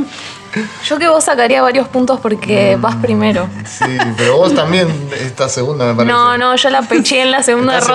segunda, estás segunda, me la parece. peché en la segunda ronda. Fue un- Cagada, che. eh. No sé, no estoy seguro. Cabeza, cabeza. Si me hundiste hundo, te aviso. Ok. Si está carta- No sé si que por diferentes. hundirte ella, ¿eh? Ok. Ojo, eh, que amenaza mucho, pero. Anímate. Terrenos diferentes. O no.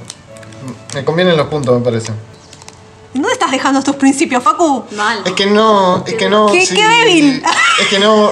Tampoco la cago tantos puntos. La cago 5 puntos y yo hago Los dos más. van iguales. Y yo hago más. O sea, los puntos que, que le cago le hago más. En la jugada, no me conviene. Me conviene. Sí, no, me convienen más los puntos. Me conviene más los puntos. Te quiero cagar, no me malinterpretes, pero me conviene más los No, no, no me parece perfecto. Disculpame vos. Sí, mal, boludo. Ah, uh, buena carta. Que dice 7. Si es la de menor valor en su columna. Y Sí. No, No. pero. uh, Listo, ya está. La de menor. Esta es Ah, pensé que decía mayor. ¡Oh! Te perdiste la chance. Sí, sí, fue. Pensé que decía mayor. No. La perdí, me parece. Igual tampoco era la mayor. Sí, era la mayor, sí, 7. No, Ah, número 2. dos. Ok, no sé, no sé qué pasó. Falló la Eh, Matrix. No sé por qué vi el 7, 7 puntos y la de menor valor y pensé que era de la carta 7. Fucking shit. Qué boludo que soy, amigo, por Dios. Facu se sorprende del Me mismo. sorprendo de mi boludez, ¿eh? Mi boludez no tiene límites. Igual me sorprendo todos los días con mi estupidez, o sea, es, no es algo de hoy, es algo de todos los días. Que, que es impresionante cuando decís, no, espera, llegó al tope el pibe. No, no, no. Encuentro cómo sobrepasar ese techo de estupidez que me puse a mí mismo, lo sobrepaso y llego a otro nivel. Bueno, evolucionás, boludo. No, no, no, es impresionante. DJ evolucionó, Facu. Eh, sí, no, no, no, es muy, muy bueno, muy bueno. Trascendés, boludo, está bien. Bueno. Dentro de todo te movés. Es impresionante. O sea, hasta, me sorprendo hasta a mí mismo, te, te juro. Acá. Yo en todas las rondas perdí una carta. Ay, yo acabo de perder una carta. Ay, Dios, es increíble. Increíble, ¿eh? Increíble. Ah, no. Encima, ¿no podías ponerla acá? Una pregunta. Acá no la podías poner, la tenías que poner acá, ¿no? Acá. Es que no existía esta Acá. boluda, no podía ponerla en mi Concha ronda. de la lora. Claro, no No era podía. adyacente a nada. No, no era adyacente, no la podía poner. Eso a mí me convenía que yo sí pusiera Acá. acá. Está el pedo porque no tengo un carajo. La puta Acá madre. tendría que haberla Me puesto. cagaste acá. los puntos de esta. No, no te cagué nada, es lo Sí, único que me boluda. queda. Boludo, es lo único que me queda. Sé, boluda, pero era la concha, la lora. ¿A dónde Perdí, mierda querés que la meta si me dejas? perdí, boluda. Perdí, me cagaste esta carta que son 8 puntos, boluda. No te cae una mierda, yo la quería poner acá, decirle a A Sofía. contar. Ella es la culpable, boludo. A contar, a contar, a contar. Puntos. La puta que lo parió. Concha. Cuatro por esta, que solo hay una montaña. Cuatro, sí. ¡No! No, te cagó Facu. Se la cagué yo, sí. Facundo la re. Jodete, No. ¡Boludo!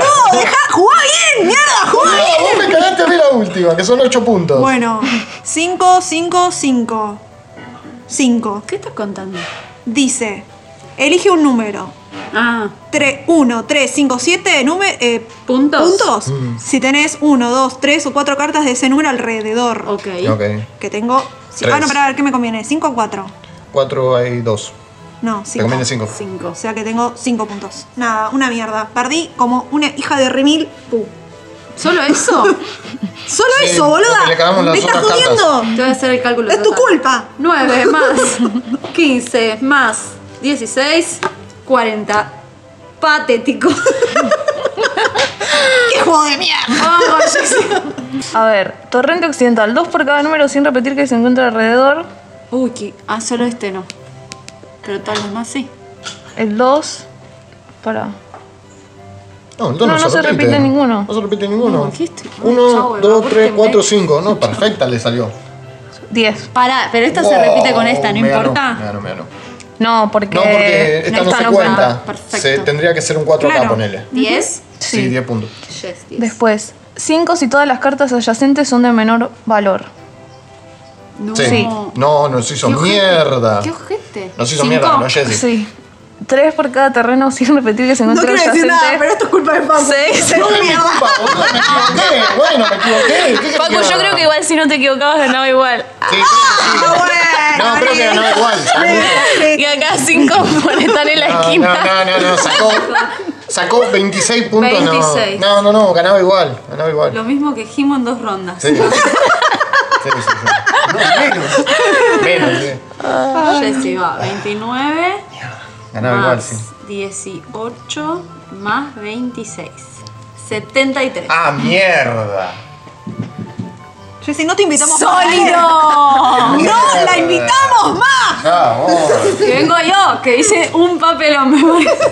Peor que Vamos yo a no. empezar sea, con lo mejor. Peor que yo no. No, peor que yo tampoco. Esta, 7 si es la de mayor valor en su fila, que sí. 6 yes. Vamos, 7. Por lo menos en las dos primeras rondas casi llegas a mi puntaje, Sofía, así que no te preocupes. Esta, 3 por cada carta de este terreno que aparezcan en la misma fila o columna y solo. Hay dos, Hay porque dos. se cuenta lo mismo. Entonces 6. Seis. Bien. Eh, tabelita acá. 3 por cada carta de igual o menor valor que se encuentra adyacente. Es esta, esta y esta no. No, Son 6. seis. Y esta, una por cada número distinto a este que se encuentra alrededor. Una, esta no, dos, tres, cuatro. Cuatro. No sé qué es. Ya estamos, ¿no? Estoy batiendo la yerba, no sé. Estamos. Acá hay 12, más 4, 16, más 7, 23. 23. Bueno, y yo Salí de soy. acá, salí de acá. ¿Qué? Salí de acá, boludo, 740. 18 más. 62. 20. 61. más 23. 61. Sí. Solo voy a decir digno. Y yo. Vamos, Paco. Esta no tiene nada.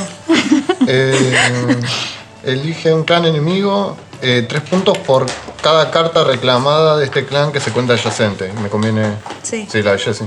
Eh, son Seis. seis. Eh, ah, y la de copia el efecto al final. Eh, Esta no, ¿no? esta no. No, no, no. No o sea que podrías copiar esta, esta o esta. A ver. Tres por cada carta. Esta no, no te conviene copiar esta. No. Claro. Eh, No, esta tampoco. 5, ¿qué dice 5 si esta se encuentra? En la esquina. Ah, no. O sea, es esta. Esta. Tres por cada carta de igual o menor valor a la que se encuentre adyacente. De y igual si o te menor. conviene. Y me conviene, son Seis. una, dos. No, No, sé. es Ah. esta, esta, esta. Ah, o sea, estas dos. Dos, son. 8. ¿No? ¿Cuatro puntos eran? Ah, no, tres. Seis. Seis. Seis. Doce. Mierda. A ver, igual hiciste bastante al principio. así que- Sí, no sé. 47 más 2. 23 40, más 24 58. más 6. 59. Mi cuenta son de. Facu, facu, facu. Ah, 56, que no, tercero. 59. Igual Ah. el tipo. Flojardi al final, Facu. Mierda. Yo me llevo la copa. ¡Fui la revelación! Nadie esperaba nada de mí. Dios mío. ¿Pero quién ganó? La, Uh, esto nunca pasó. la cagué al final. Porque la no cagué te al final. venía. No, Facu, igual te saqué más de los 7 puntos que. Sí, no, no, no, igual la cagué, o sea. Además de, que, además de que me ganabas igual. No, Facu, ya está. Ganabas igual, pero podría haber eh, sacado más puntos. Esta es la reseña que hacemos del juego. Cuando terminada la partida, yo estuve afuera, estuve viendo que se putearon, estuve viendo que, que se reían, así que me pareció de afuera que el juego va. ¿Qué les parece a ustedes el juego? Garpa. Muy bueno. Me gustó mucho. No sé muy bien por qué estoy pensando. Eh, no, está bueno, las cartas están re buenas. eh, da para cagar al, al otro y eso me es sí. divertido. Eso siempre me gusta. Como saben, a Facu le encanta eso. Eso es re divertido. Lo más Lástima divertido que hoy no es le salió. Bueno, hoy no, bueno, caí un par de veces, pero me cagué a mí mismo, peor. Eh, me confundí con la carta, hay que mirar bien los números de las cartas y que, Sí. que hay que mirar bien si dice mayor o menor, porque me confundí el mayor con el menor y eso me recago. Hay que fijarse bien en eso. Pero está bueno el juego. está Algo que voy a rescatar es que está súper bien explicado el manual. Gracias. Ah, sí, eso es cierto. No tuvimos muchos problemas con otros juegos que tenemos reglas como indecisas, viste, que tenemos que poner Sí. la regla Sí, nosotros muchas tal veces. cual, tal cual. Eh, eso está bueno. Bueno, y. ¿Es estratégico? Sí, Sí, sí, sí. Tenés que tener en cuenta todo, todo, milimétricamente. Que a veces no podés igual porque. Porque sí, te tiran otra carta y te sí, cagan está, te igual, cagan. o sea. Para sí. mí hay algunas que es como, esta la rejuego al final y después al Sí. final ya Capaz que no podés. te suma nada. Sí. Sí. Eh, es verdad eso. Como la de y- las esquinas, esa es para guardarla al final. Re. O la de la mm, el mismo terreno en la misma columna o fila. También. Porque si no te lo quieren cagar, si lo tratás de hacer al principio te lo quieren cagar. Si lo esperás, pues eh, sí, pero mira lanzarlo de una. la estrategia que tiene el juego que vos no la cagaste a ella. Claro. Bueno, a mí lo que me pasó, que quizás no está tan bueno, es que una carta, o sea, en todas mis rondas, mínimo una carta no la pude, no, no, no, No fue- sacaba no- puntos, no claro. sacaba puntos. Y tipo, me dejó muy por debajo. O sea que ya que pierdas en una ronda una carta te deja Jimo, mucha desventaja. asumilo, Jimo. A ver, los números hablan. 16, 15 y 9. Señora, retírese de la mesa redonda. Me dejó. No, igual paren, miren, porque hay algo de que, ponele, empezaba Sofi, ella era la que juega primera, y ahí es como que vos haces un acto de fe, tipo, bueno, a ver qué Sí. onda. Claro. Y Jimo siempre iba a última, entonces es como, Sí, eso sí, es verdad. tenía más restringida la la, ventaja, última. La ventaja. O sea, la última. No, la última no está, no tiene ventaja un ¿Cómo que carajo. no? Te puedo En realidad, no. para jugar al principio sí, pero para las últimas rondas Ah, para no. las últimas rondas Porque no, porque sí. yo ahí tenía posibilidades de poner en lugares que después no iban a estar disponibles. Eso es cierto, eso es cierto. Eh, pero Jimo. Dale, boluda. Yo no pará, puedo- hay prueba. pará, pará. No puedo creer que le echen la culpa al que hizo el juego por ¡No! perdiste, boluda. ¿Qué es eso? Para una, para una Algo malo crítica que te puede pasar constructiva. no es una crítica, te estoy diciendo Yo algo tengo que te una puede crítica pasar. constructiva. Pondría un poquito más de cartas, porque luego de jugar ya tres veces, como que las conoces. Que en parte está bueno. No, igual es como muy aleatorio, o sea, No, por más de que las conozcas, pero por más de que las conozcas, la ubicación va cambiando y cada Ya sé, casi pero pondría algunas más, como que queden en más cartas fuera de juego, digamos, de última. Así tenés, tipo, distintas chances. Esa es mi crítica, querida, o sea... Bueno, entonces deja de criticar mi Eh, crítica, ¿ok? No, no puedes criticar mi opinión. ah, pues la mía sí. Pero tu crítica no es constructiva, tu crítica es... tu crítica es un papelón, boludo. No se sustenta tu crítica. Me- mentira, loco, ¿por qué nadie me toma en cuenta la concha de la lora? En mi opinión, mierda, tu opinión no vale. Ah. Gran opinión. Che, y otra cosa para mí en la estrategia que cuenta es cuántas cartas ya se jugaron de un terreno. Porque hay algunas que es tipo, eh, cuenta si las adyacentes son diferentes. Y si ya están todas jugadas las adyacentes, Claro, ahí te conviene jugarla. Esas son las que decía yo, la, el menor número y esa. La del menor número de la fila. Si ya está armada la fila, sabés que es el menor, ¿viste? Te lo podés tirar y es más fácil. Lo que está bueno es que son varios turnos. Porque si fuera uno solo, es totalmente la suerte de la carta que te Varias rondas decís. Claro, que Ahí sean va. varias rondas Ah, me gusta más porque si fuera una sola sería medio suerte de la carta que te tocan y después no te Claro. recuperar, ¿viste? Pero que sean varios turnos te podés recuperar si te tocan malas cartas o perdés alguna, ¿viste? Esas cosas. Salvo a Jimote. Oh, le hicimos muy Bueno, te tocó, boludo. Gana siempre. Bueno, ¿Qué? No, no gano siempre. Dejala a Jessy. Dejala a No Jessy. gana siempre. celebrar su victoria. ce- celebrá mientras recomendamos el base secreto. No ganas siempre, pero siempre estás ahí eh, en el tope. O sea, siempre estás peleando la, la punta. Jodete O por sea, ser buena, boludo. No se puede así. Hoy te tocó. Hoy te tocó. Bueno, felicitaciones a los chicos de Room 2 que hicieron un gran juego, ¿sí? Sí, muy, Muy bueno, bueno. muy bueno. Excelente. Hasta la próxima, chao, chao. Chao.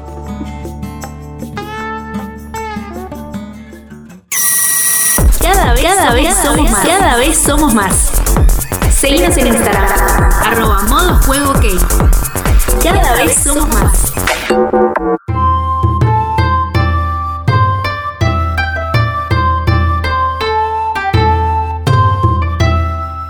Y ahora sí, en este octavo podcast de modo juego, tenemos el agrado, después de un tiempo, por sabias razones, de tener del otro lado a Joel que nos va a hablar sobre juegos de mesa 2020. Joel, ¿cómo te va?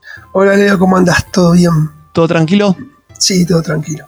Me alegro. ¿Qué nos traes hoy? Bueno, hoy justamente, bueno, ya lo adelantaste un poquito, voy a hablar de los juegos de mesa de autor que se lanzaron en el 2020 a raíz de que, es, desde que me enteré hace muy poquito, que se va a hacer de manera presencial el Encuentro Nacional de Juegos de Mesa este año. Algo que aplaudimos. Sí, espectacular. Es un, es un evento que se hace todos los años en un lugar diferente, en Córdoba, Mendoza, Bahía Blanca. Bueno, este año va a estar en el conurbano, en Almirante Brown, en la zona sur. Se va a hacer el 5, 6 y 7 de noviembre, por lo menos esa es la fecha tentativa, que fue lo que leí ahí en el flyer que, que anunciaron.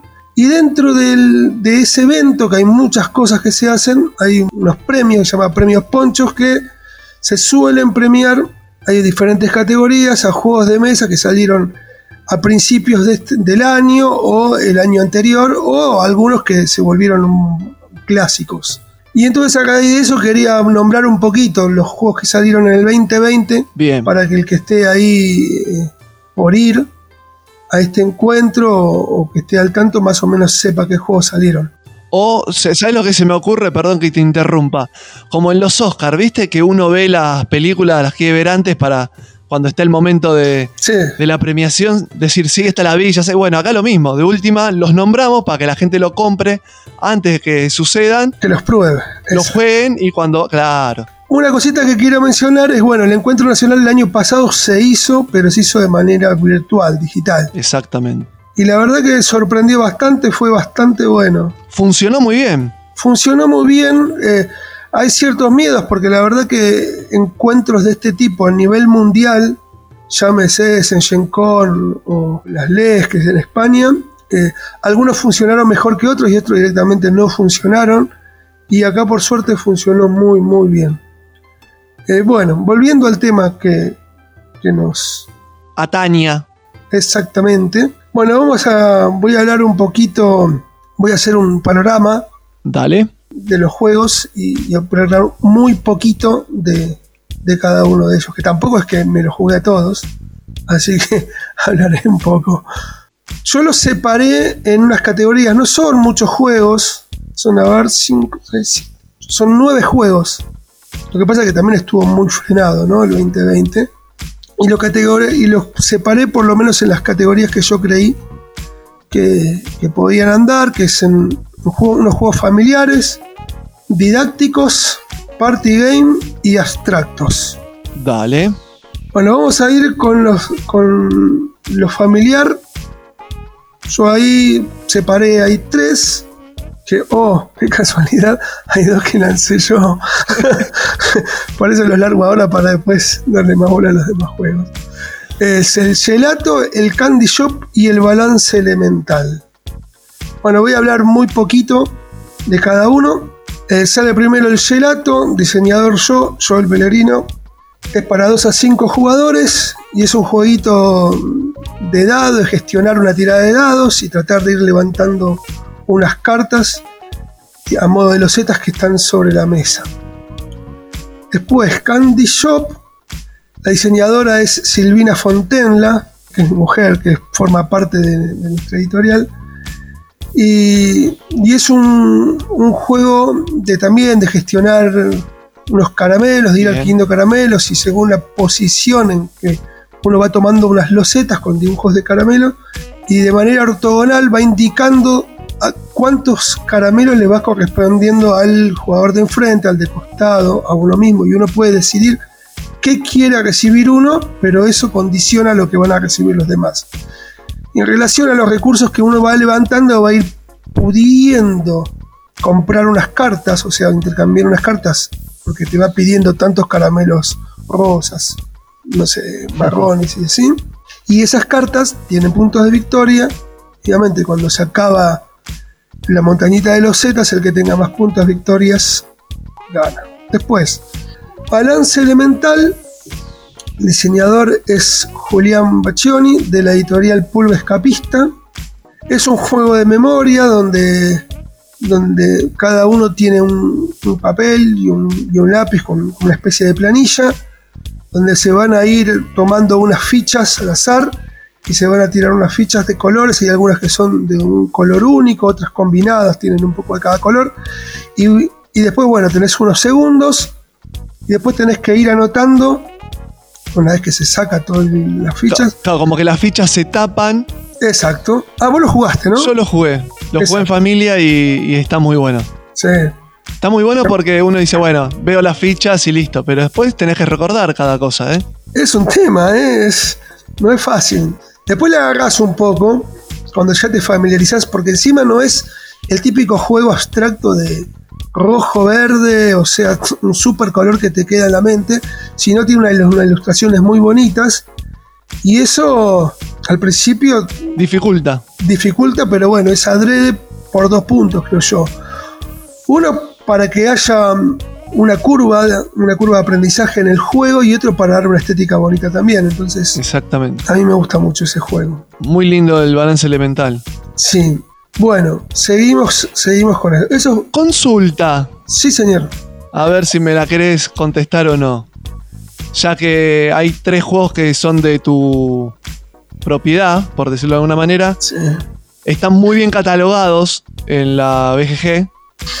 ¿Importa? ¿Le das bola? ¿La BGG?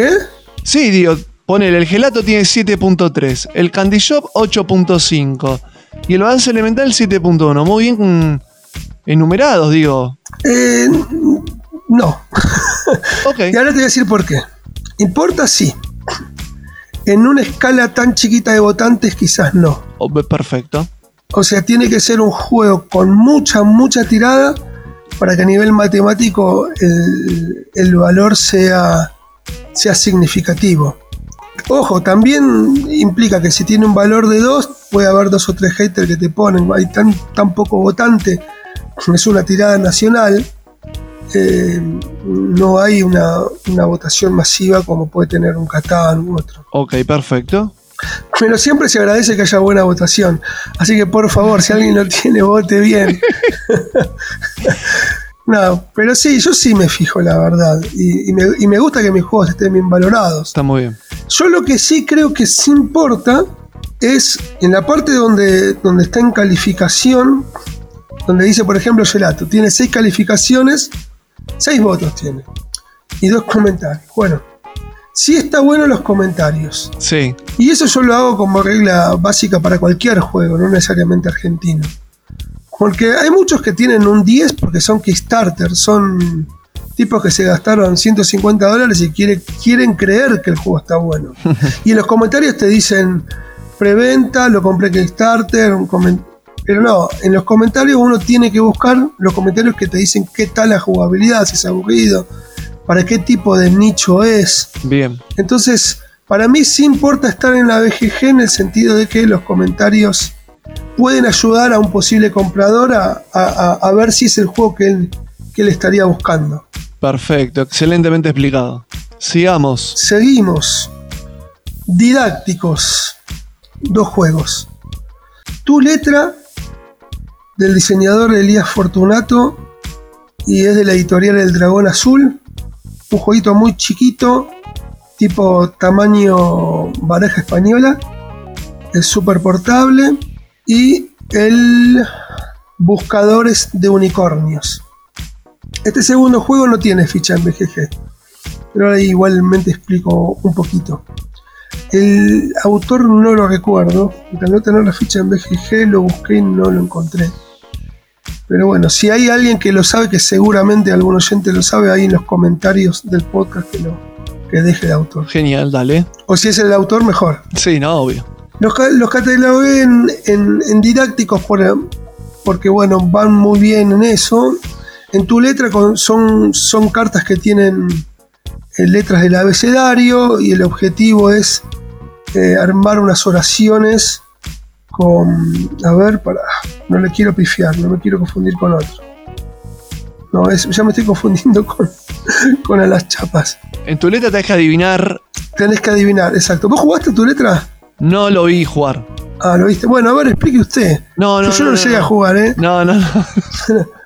Acá, tenés que decir una palabra perteneciente a una familia. Bueno, tenés que adivinar la- una palabra. La idea de, de tu letra A ver, es que dale. tienen que adivinar eh, la letra que vos tenés en la mano. Entonces ellos te tiran, no sé, Ajá. vos tenés la A.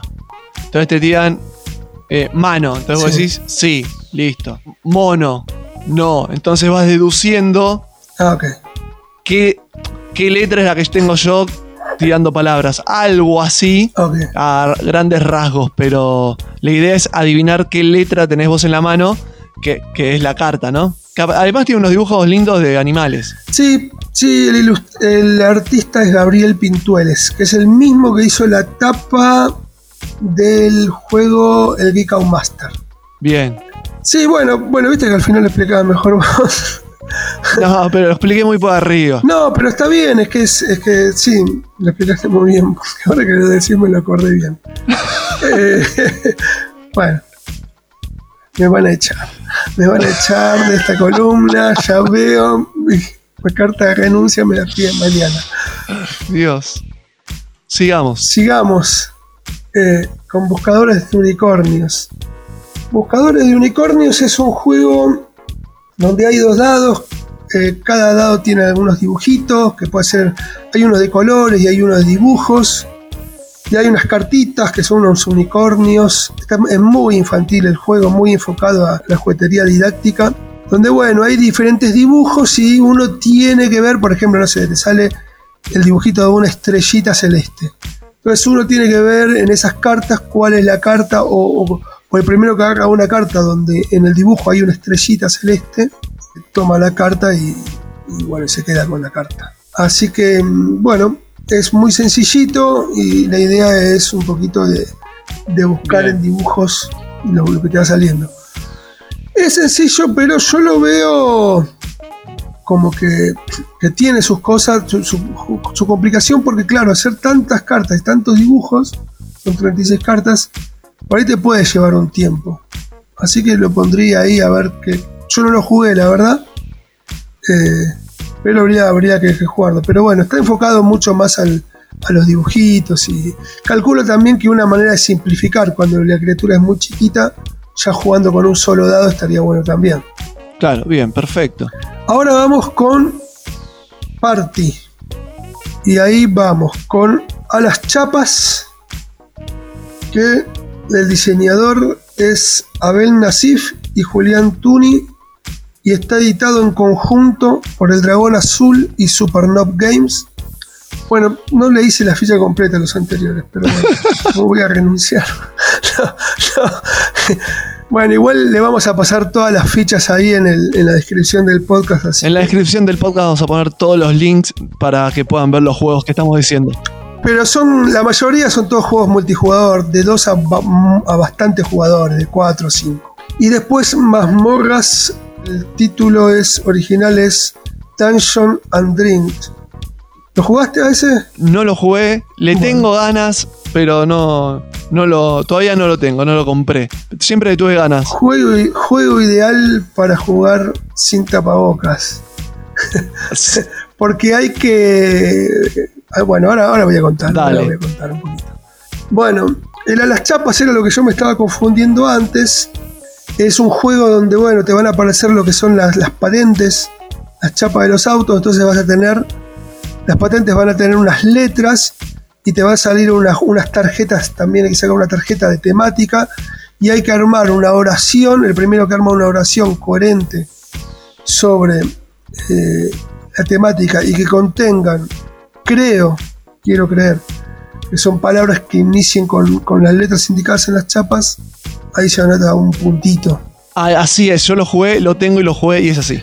Ah, muy bien.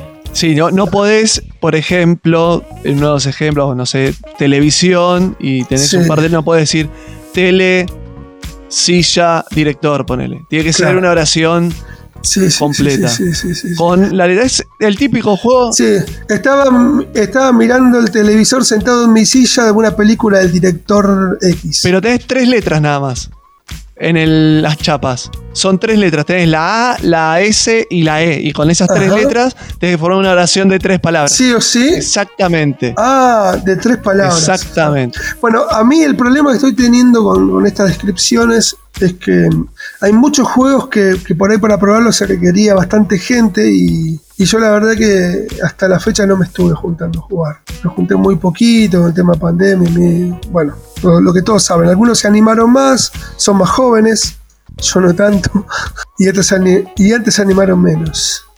Por ejemplo, acá en la BGG eh, hay un Ahí estamos. foto de fondo de a las chapas y, y- y- y tiene la B, la C y la F con un 200. El 200 son los puntos que vas a ganar si eh, correctamente decís una frase y ponele que te salga alimentos. Ponele, ¿no?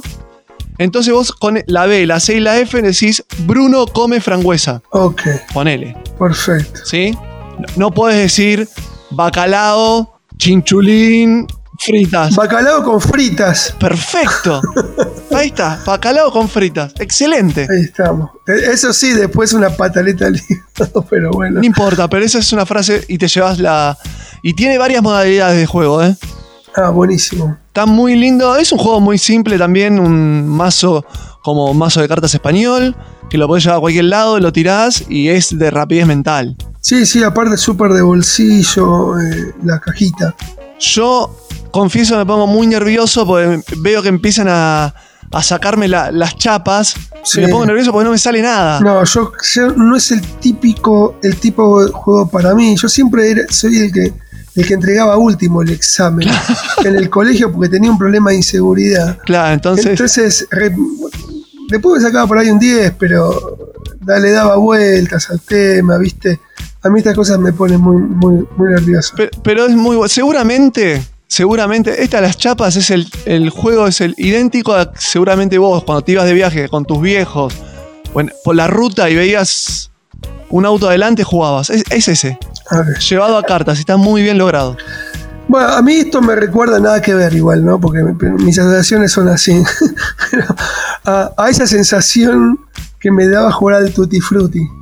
Yo decía, ¿cómo puede ser que la gente se lo coja todo y a mí nada?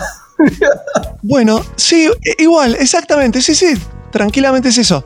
Porque tenés, en vez de una letra, tenés tres, te arma una frase, tenés una, un indicador de, de lo que tenés que decir. Así que sí, perfecto. Bueno, y ahora para seguir mi, mi- mi- mi estado de, de no conocimiento, eh, vamos- bueno, vamos ahí al, al Dungeon and Drinks, que por lo que he leído, estás como en, en un dungeon ahí, sos un héroe borracho, y dentro de, de- de- de toda tu exploración vas tomando realmente bebidas alcohólicas. Sí, eso es lo que leí también. No lo, no lo jugué, no vi jugarlo tampoco, la verdad sí vi los... Yo tengo amigos que se lo han comprado, amigos que yo en prepandémicos nos juntamos, nos juntamos de a 20, la verdad. Yo calculo que para antes de fin de año, que ya esté vacunado y todo completito, ya me daré alguna borrachera y, y les voy a poder explicar un poquito más. Porque muy- Pero tus amigos, eh, ¿les gustó? Eh, no, porque nos están esperando. Nos estamos portando un poco bien. Ah, ok. No, no, pero pensé que ya lo habían jugado tus amigos. No, no, lo, lo compraron y. Está ahí. Y estamos, o sea, nos estamos, la verdad que este año fue un, un año como para armarnos una muy buena ludoteca y cada uno está expectante. Sí me he juntado en algún momento a jugar, pero me ju- jugué a juntar juegos más largos, de esos que no se habla mucho, de pensar, Claro. de a tres jugadores nada más, o sea, grupo reducido y, y que no haya tanto diálogo, tanto jolgorio. Perfecto. Eh, pero ya, ya se vienen, vuelven los buenos tiempos y este juego caerá seguro. bueno, sigamos con abstractos. A ver. Estos juegos salieron en su momento, hicieron un poquito de ruido, pero después como que no, como que se frenaron un poquito. Pero son bastante interesantes. Uno es el Edo. El Edo es un juego diseñado por Bruno Tarcini y es exclusivo para dos jugadores, los dos que voy a hablar. Y el Senda, es el otro juego, es un juego diseñado por Juan Becerril. No conozco ninguno de los dos. Eh, son dos juegos, bueno, uno está hecho tipo con corte láser en fibra fácil y el otro está hecho con cubos de madera, una producción bastante artesanal, Mm. pero bien, bien, bien presentado. Creo que también salieron los de Jobos Galo. ¿Esos vos, vos les hiciste notas a ellos? No, todavía no. Tengo ganas. Eh, mira, eh, son de juegos abstractos, ellos los escuché también con los chicos de tirada de riesgo. Mira, porque ahora me acabo de acordar y yo creo que no, pero no quiero cometer. Si me das un segundito. Lo que me voy a- quieras. Me voy a fijar. Ya que está, le digo a la gente, si entran a la, a la BGG, en el cuadro de búsqueda, cuando uno hace clic, hay una cosa que se llama búsqueda avanzada. Le hacen clic ahí y pueden hacer búsquedas por autor o, o por editorial. Yo ahora voy a hacer una búsqueda de, de los juegos de Jobos Galo y a ver si. sal- Sí, hay, hay varios que se largaron en el 2020. El DAQ9 y el Sangano. Bien ahí. Bueno, los voy a agregar ahí en el, en el link entonces. Pero bueno, los voy a nombrar muy por encima porque la verdad, los, los que sí tenía preparados les cuento un poquito. Los de Jobos Galo son un poquito más complejitos, me parece. Bueno, vamos. Con el Edo es una. Es un, imagínense un juego. No sé si alguna vez jugaron al dominó, sí. Sí, sí. Al triominó también, que es como con fichas de, de tres caras. Bueno, imagínense un dominó con fichas de hexágonos. Vos decís, ah, bueno, es lo mismo. Bueno, pero no es lo mismo. Porque en realidad lo que se hace, se puntúa o vas anotando los puntos en una resta que haces entre una, el valor de la cara, creo que de la cara que está colocada, y la ficha que vos ponés. Entonces vos haces una, hay una cara de valor, no sé, 4, y vos le haces que toque la 1, te llevas 3 puntos. ¿Sí? ¿Se entiende? Entonces lo que la estrategia del juego es tratar de generar puntos y tratar de, de no dejar caras con valores altos para que el otro pueda hacer puntos, pero a la vez, si vos posicionás tu cara de valor alto sobre otra, le estás retando a puntos que podés ganar. Es un juego bastante simple, pero tiene una estrategia bastante alta. No sé si se entendió un poco lo que dije, Sí, sí, sí, se entendió. pero va por ese lado. Y después hay un Sendas que es más, creo que es un poquito más simple. En la BGG dice 5 minutos. El Sendas, Sí, yo no sé si tiempo de cinco juego, minutos- pero parece muy poco. Para mí también. Es un juego donde hay un paquetito de fichas, cada uno juega con diferentes colores, eh, son dos colores, y tienen como unos dibujitos, eh, hay unas cruces, unas L's, unas rectas, y vos en tu turno podés mover una ficha o girar la ficha. Tu objetivo es llegar al plano contrario, al frente del tablero. Las reglas del juego es que vos no un- imagínate una masa morfa como la cosa, donde hay todos dados pegoteados, Y vos lo que no podés hacer es nunca es despegar un dado de toda esa masa, tanto de los tuyos, de tu color, como del contrario. Bien. Entonces tiene que ir tocándose, entonces bueno, van uniéndose. Lo que tenés que hacer es, claro, si vos decidís mover un dado, ese dado tiene que estar conectado con algún otro dado. Y la conexión se hace a raíz del dibujo que tiene. Perfecto. Bueno, y ahora vamos con los dos que agregué. ¿De Jobos Galos? Sí. Yo, sinceramente, todos estos datos los fui sacando de charlas que se fueron dando en chat y en foros de, de- de la BGG. Y la verdad que como no se mencionó Jobos Galos, la verdad que lo pasé por alto. Pero digo, no, sí estaban estos muchachos. ¿Puede ser que hayan sacado tres? Bueno, yo en la búsqueda que hice recién, El Daiku 9, el Absedio y el Zángano. Zángano, se a ver, ya te digo, pero Zángano parece que estoy diciendo Zángano, pero es con X. sacaron un, dos, tres, cuatro, cinco juegos, por lo menos los que están cargados en BGG. Sí, sí, por eso. El número problema y código ergo son de ahora. Son Lo sacaron hace re poquito. El Absedio también, 2021, calculo que al principio del año. Ah, puede ser. Entonces está bien. Y en 2020 el San, Sangano y el... Daiku 9. Está muy bueno, me gusta mucho la línea. Bueno, yo considero juegos abstractos estos. Lo que son puramente abstractos. Muchos eh, juegos seguros le dicen no, son abstractos porque por ahí el tema está muy ahí. Pero estos son juegos así puristas. A ver, eh, bueno, y estos, lo los de Jobos Galos son de Adrián casi los dos. El diseño. Y también son para dos jugadores. ¿Vos tenés idea de qué van? Eh, no. Bueno, a ver, miro ahí lo que dice. El zángano con X. eh, bueno, que dice los jugadores pueden mover sus cuatro piezas sobre un tablero y las piezas no pueden perder contactos entre sí. Y el otro, el Daiku 9. No se los voy a decir porque tengo miedo de cometer un error. Le dejamos ahí los links. Los nombramos nuevamente y Sí. les decimos que dejamos los links y si no se van a ver a Jobos Galos y Sí. que ellos tienen descripción y todo mucho mejor. Tal cual. Sí, ahí en, en, en Instagram se lo encuentran como arroba Yogosgalo. Y en Facebook también. Pero repetimos nuevamente los, lo- los dos juegos de Jobos Galos. Vamos a hacer, ya que está, repetimos los cuatro extractos. Dale. El Edo, el Sendas, el Sangano con X y el Daiku 9. Que yo en algún momento, la verdad que yo me los quiero comprar a esto, pero estaba esperando a varios títulos. Y yo veo que tiene muchos, así les voy a pedir un paquetito de todo. Porque encima la producción es muy linda. De todos, ¿eh? Del Sendas y del Edo también. Ok. Bueno, y, y acá veíamos un poquito, no tienen eh, calificación, ves lo que yo te decía, que hay que tomar a la BGG entre comillas un poquito lo, porque han tenido muy, muy buena repercusión estos juegos en el mundito. Pero bueno, el juego abstracto es un nicho dentro de un nicho también. No son juegos tan relajados a veces, son juegos para extrañar bastante. Claro, obvio. Y bueno, eso fue lo que hoy les traje. Muy bien.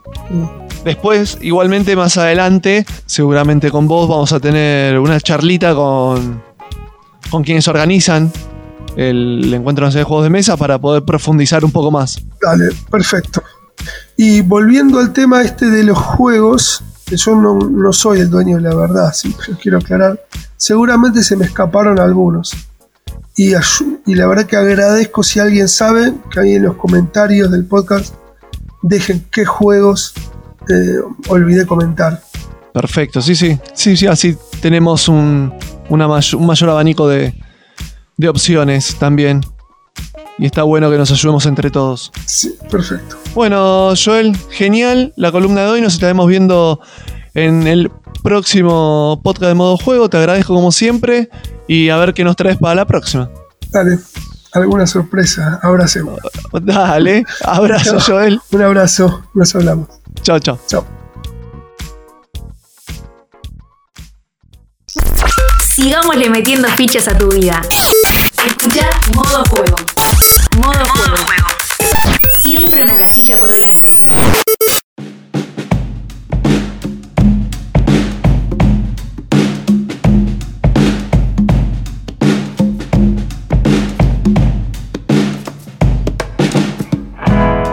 Y así pasó el octavo podcast en modo juego.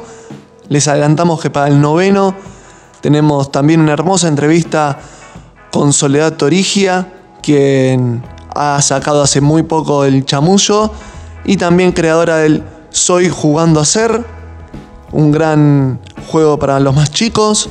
Vamos a estar hablando un poquito también de, de lo que es ella, de cómo comenzó en esto y ahí obviamente sobre sus juegos y los que vienen porque ya hay novedades de que va a sacar uno muy pronto.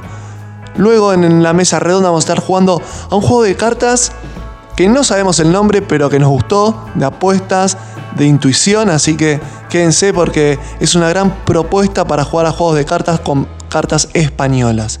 Y obviamente la columna de Joel, que siempre nos va a traer algo nuevo. Muchas gracias a todos por estar del otro lado y como digo siempre, nos vemos en la próxima y sigamos en modo juego.